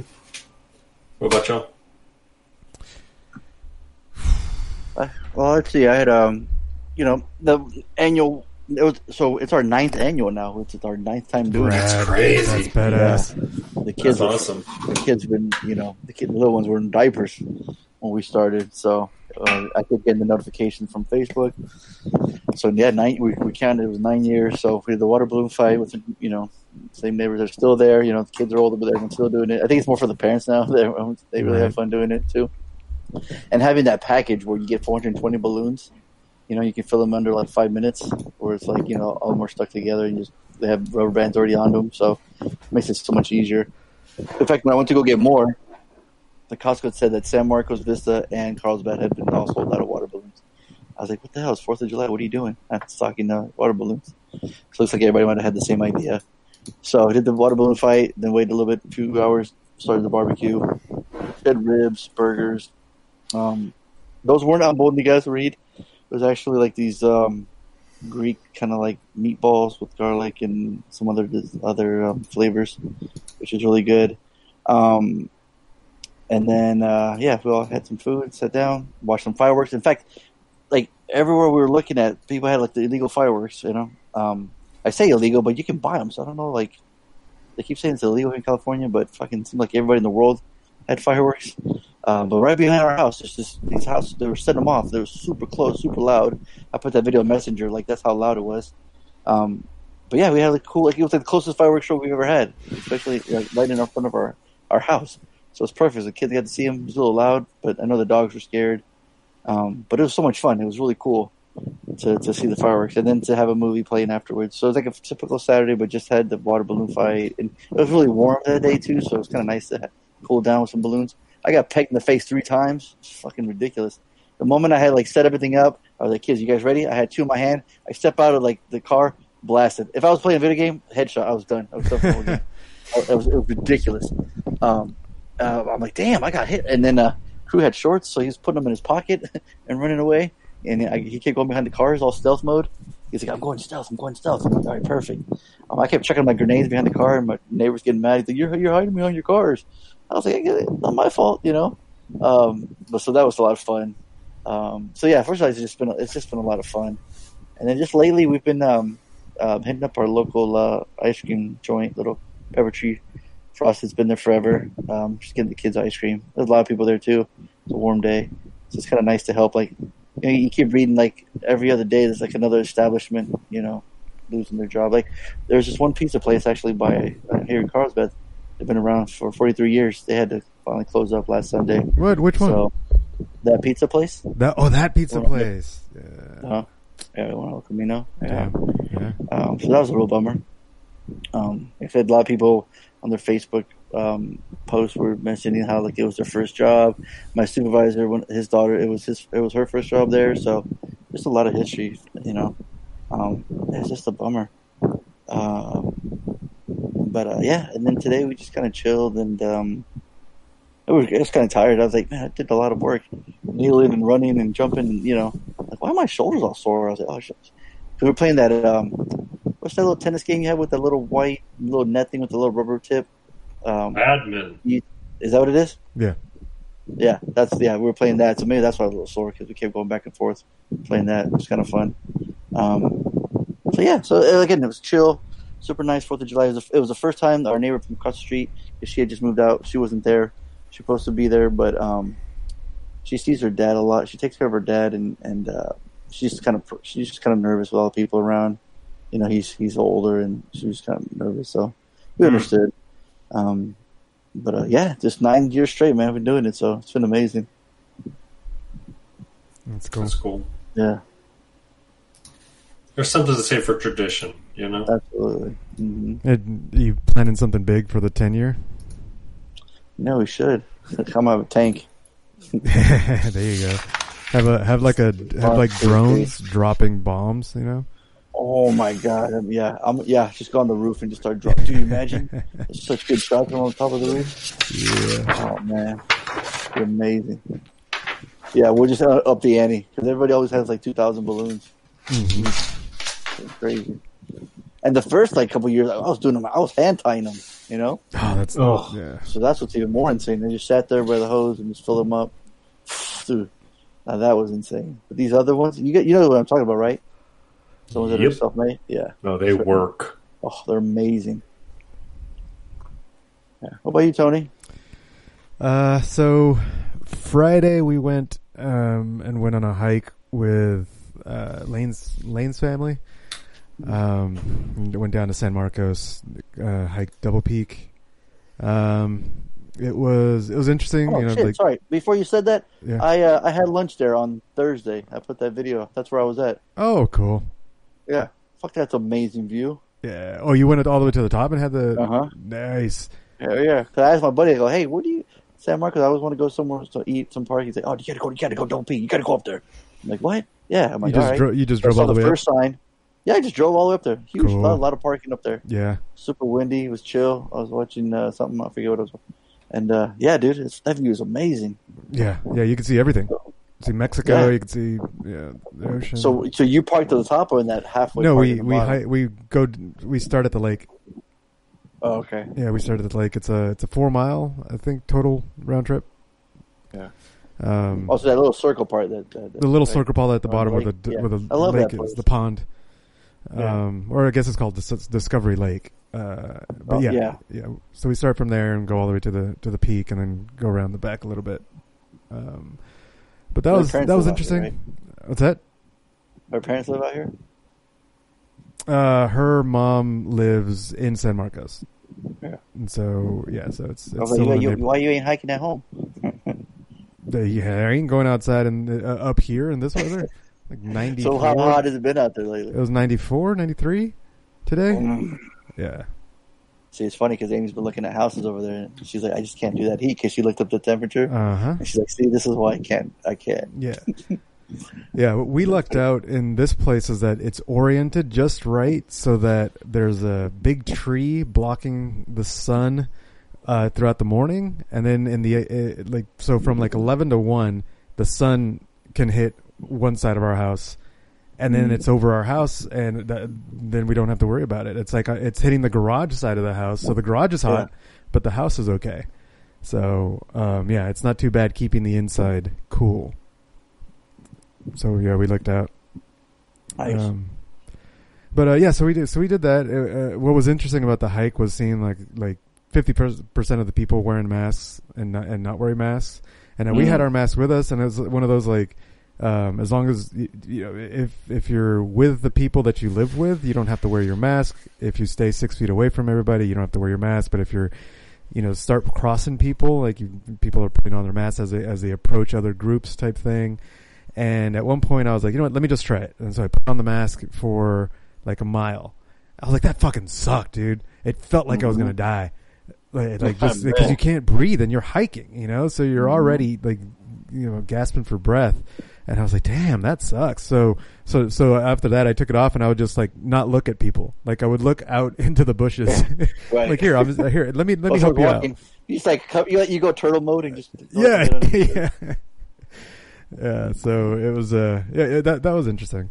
Um, it was hot. It was nice and hot. Uh, at one point, Look, like, 93, 94 Marietta. Tony said this weekend. Yeah, wanted to let know. Oh, thank you. Yep. Yep.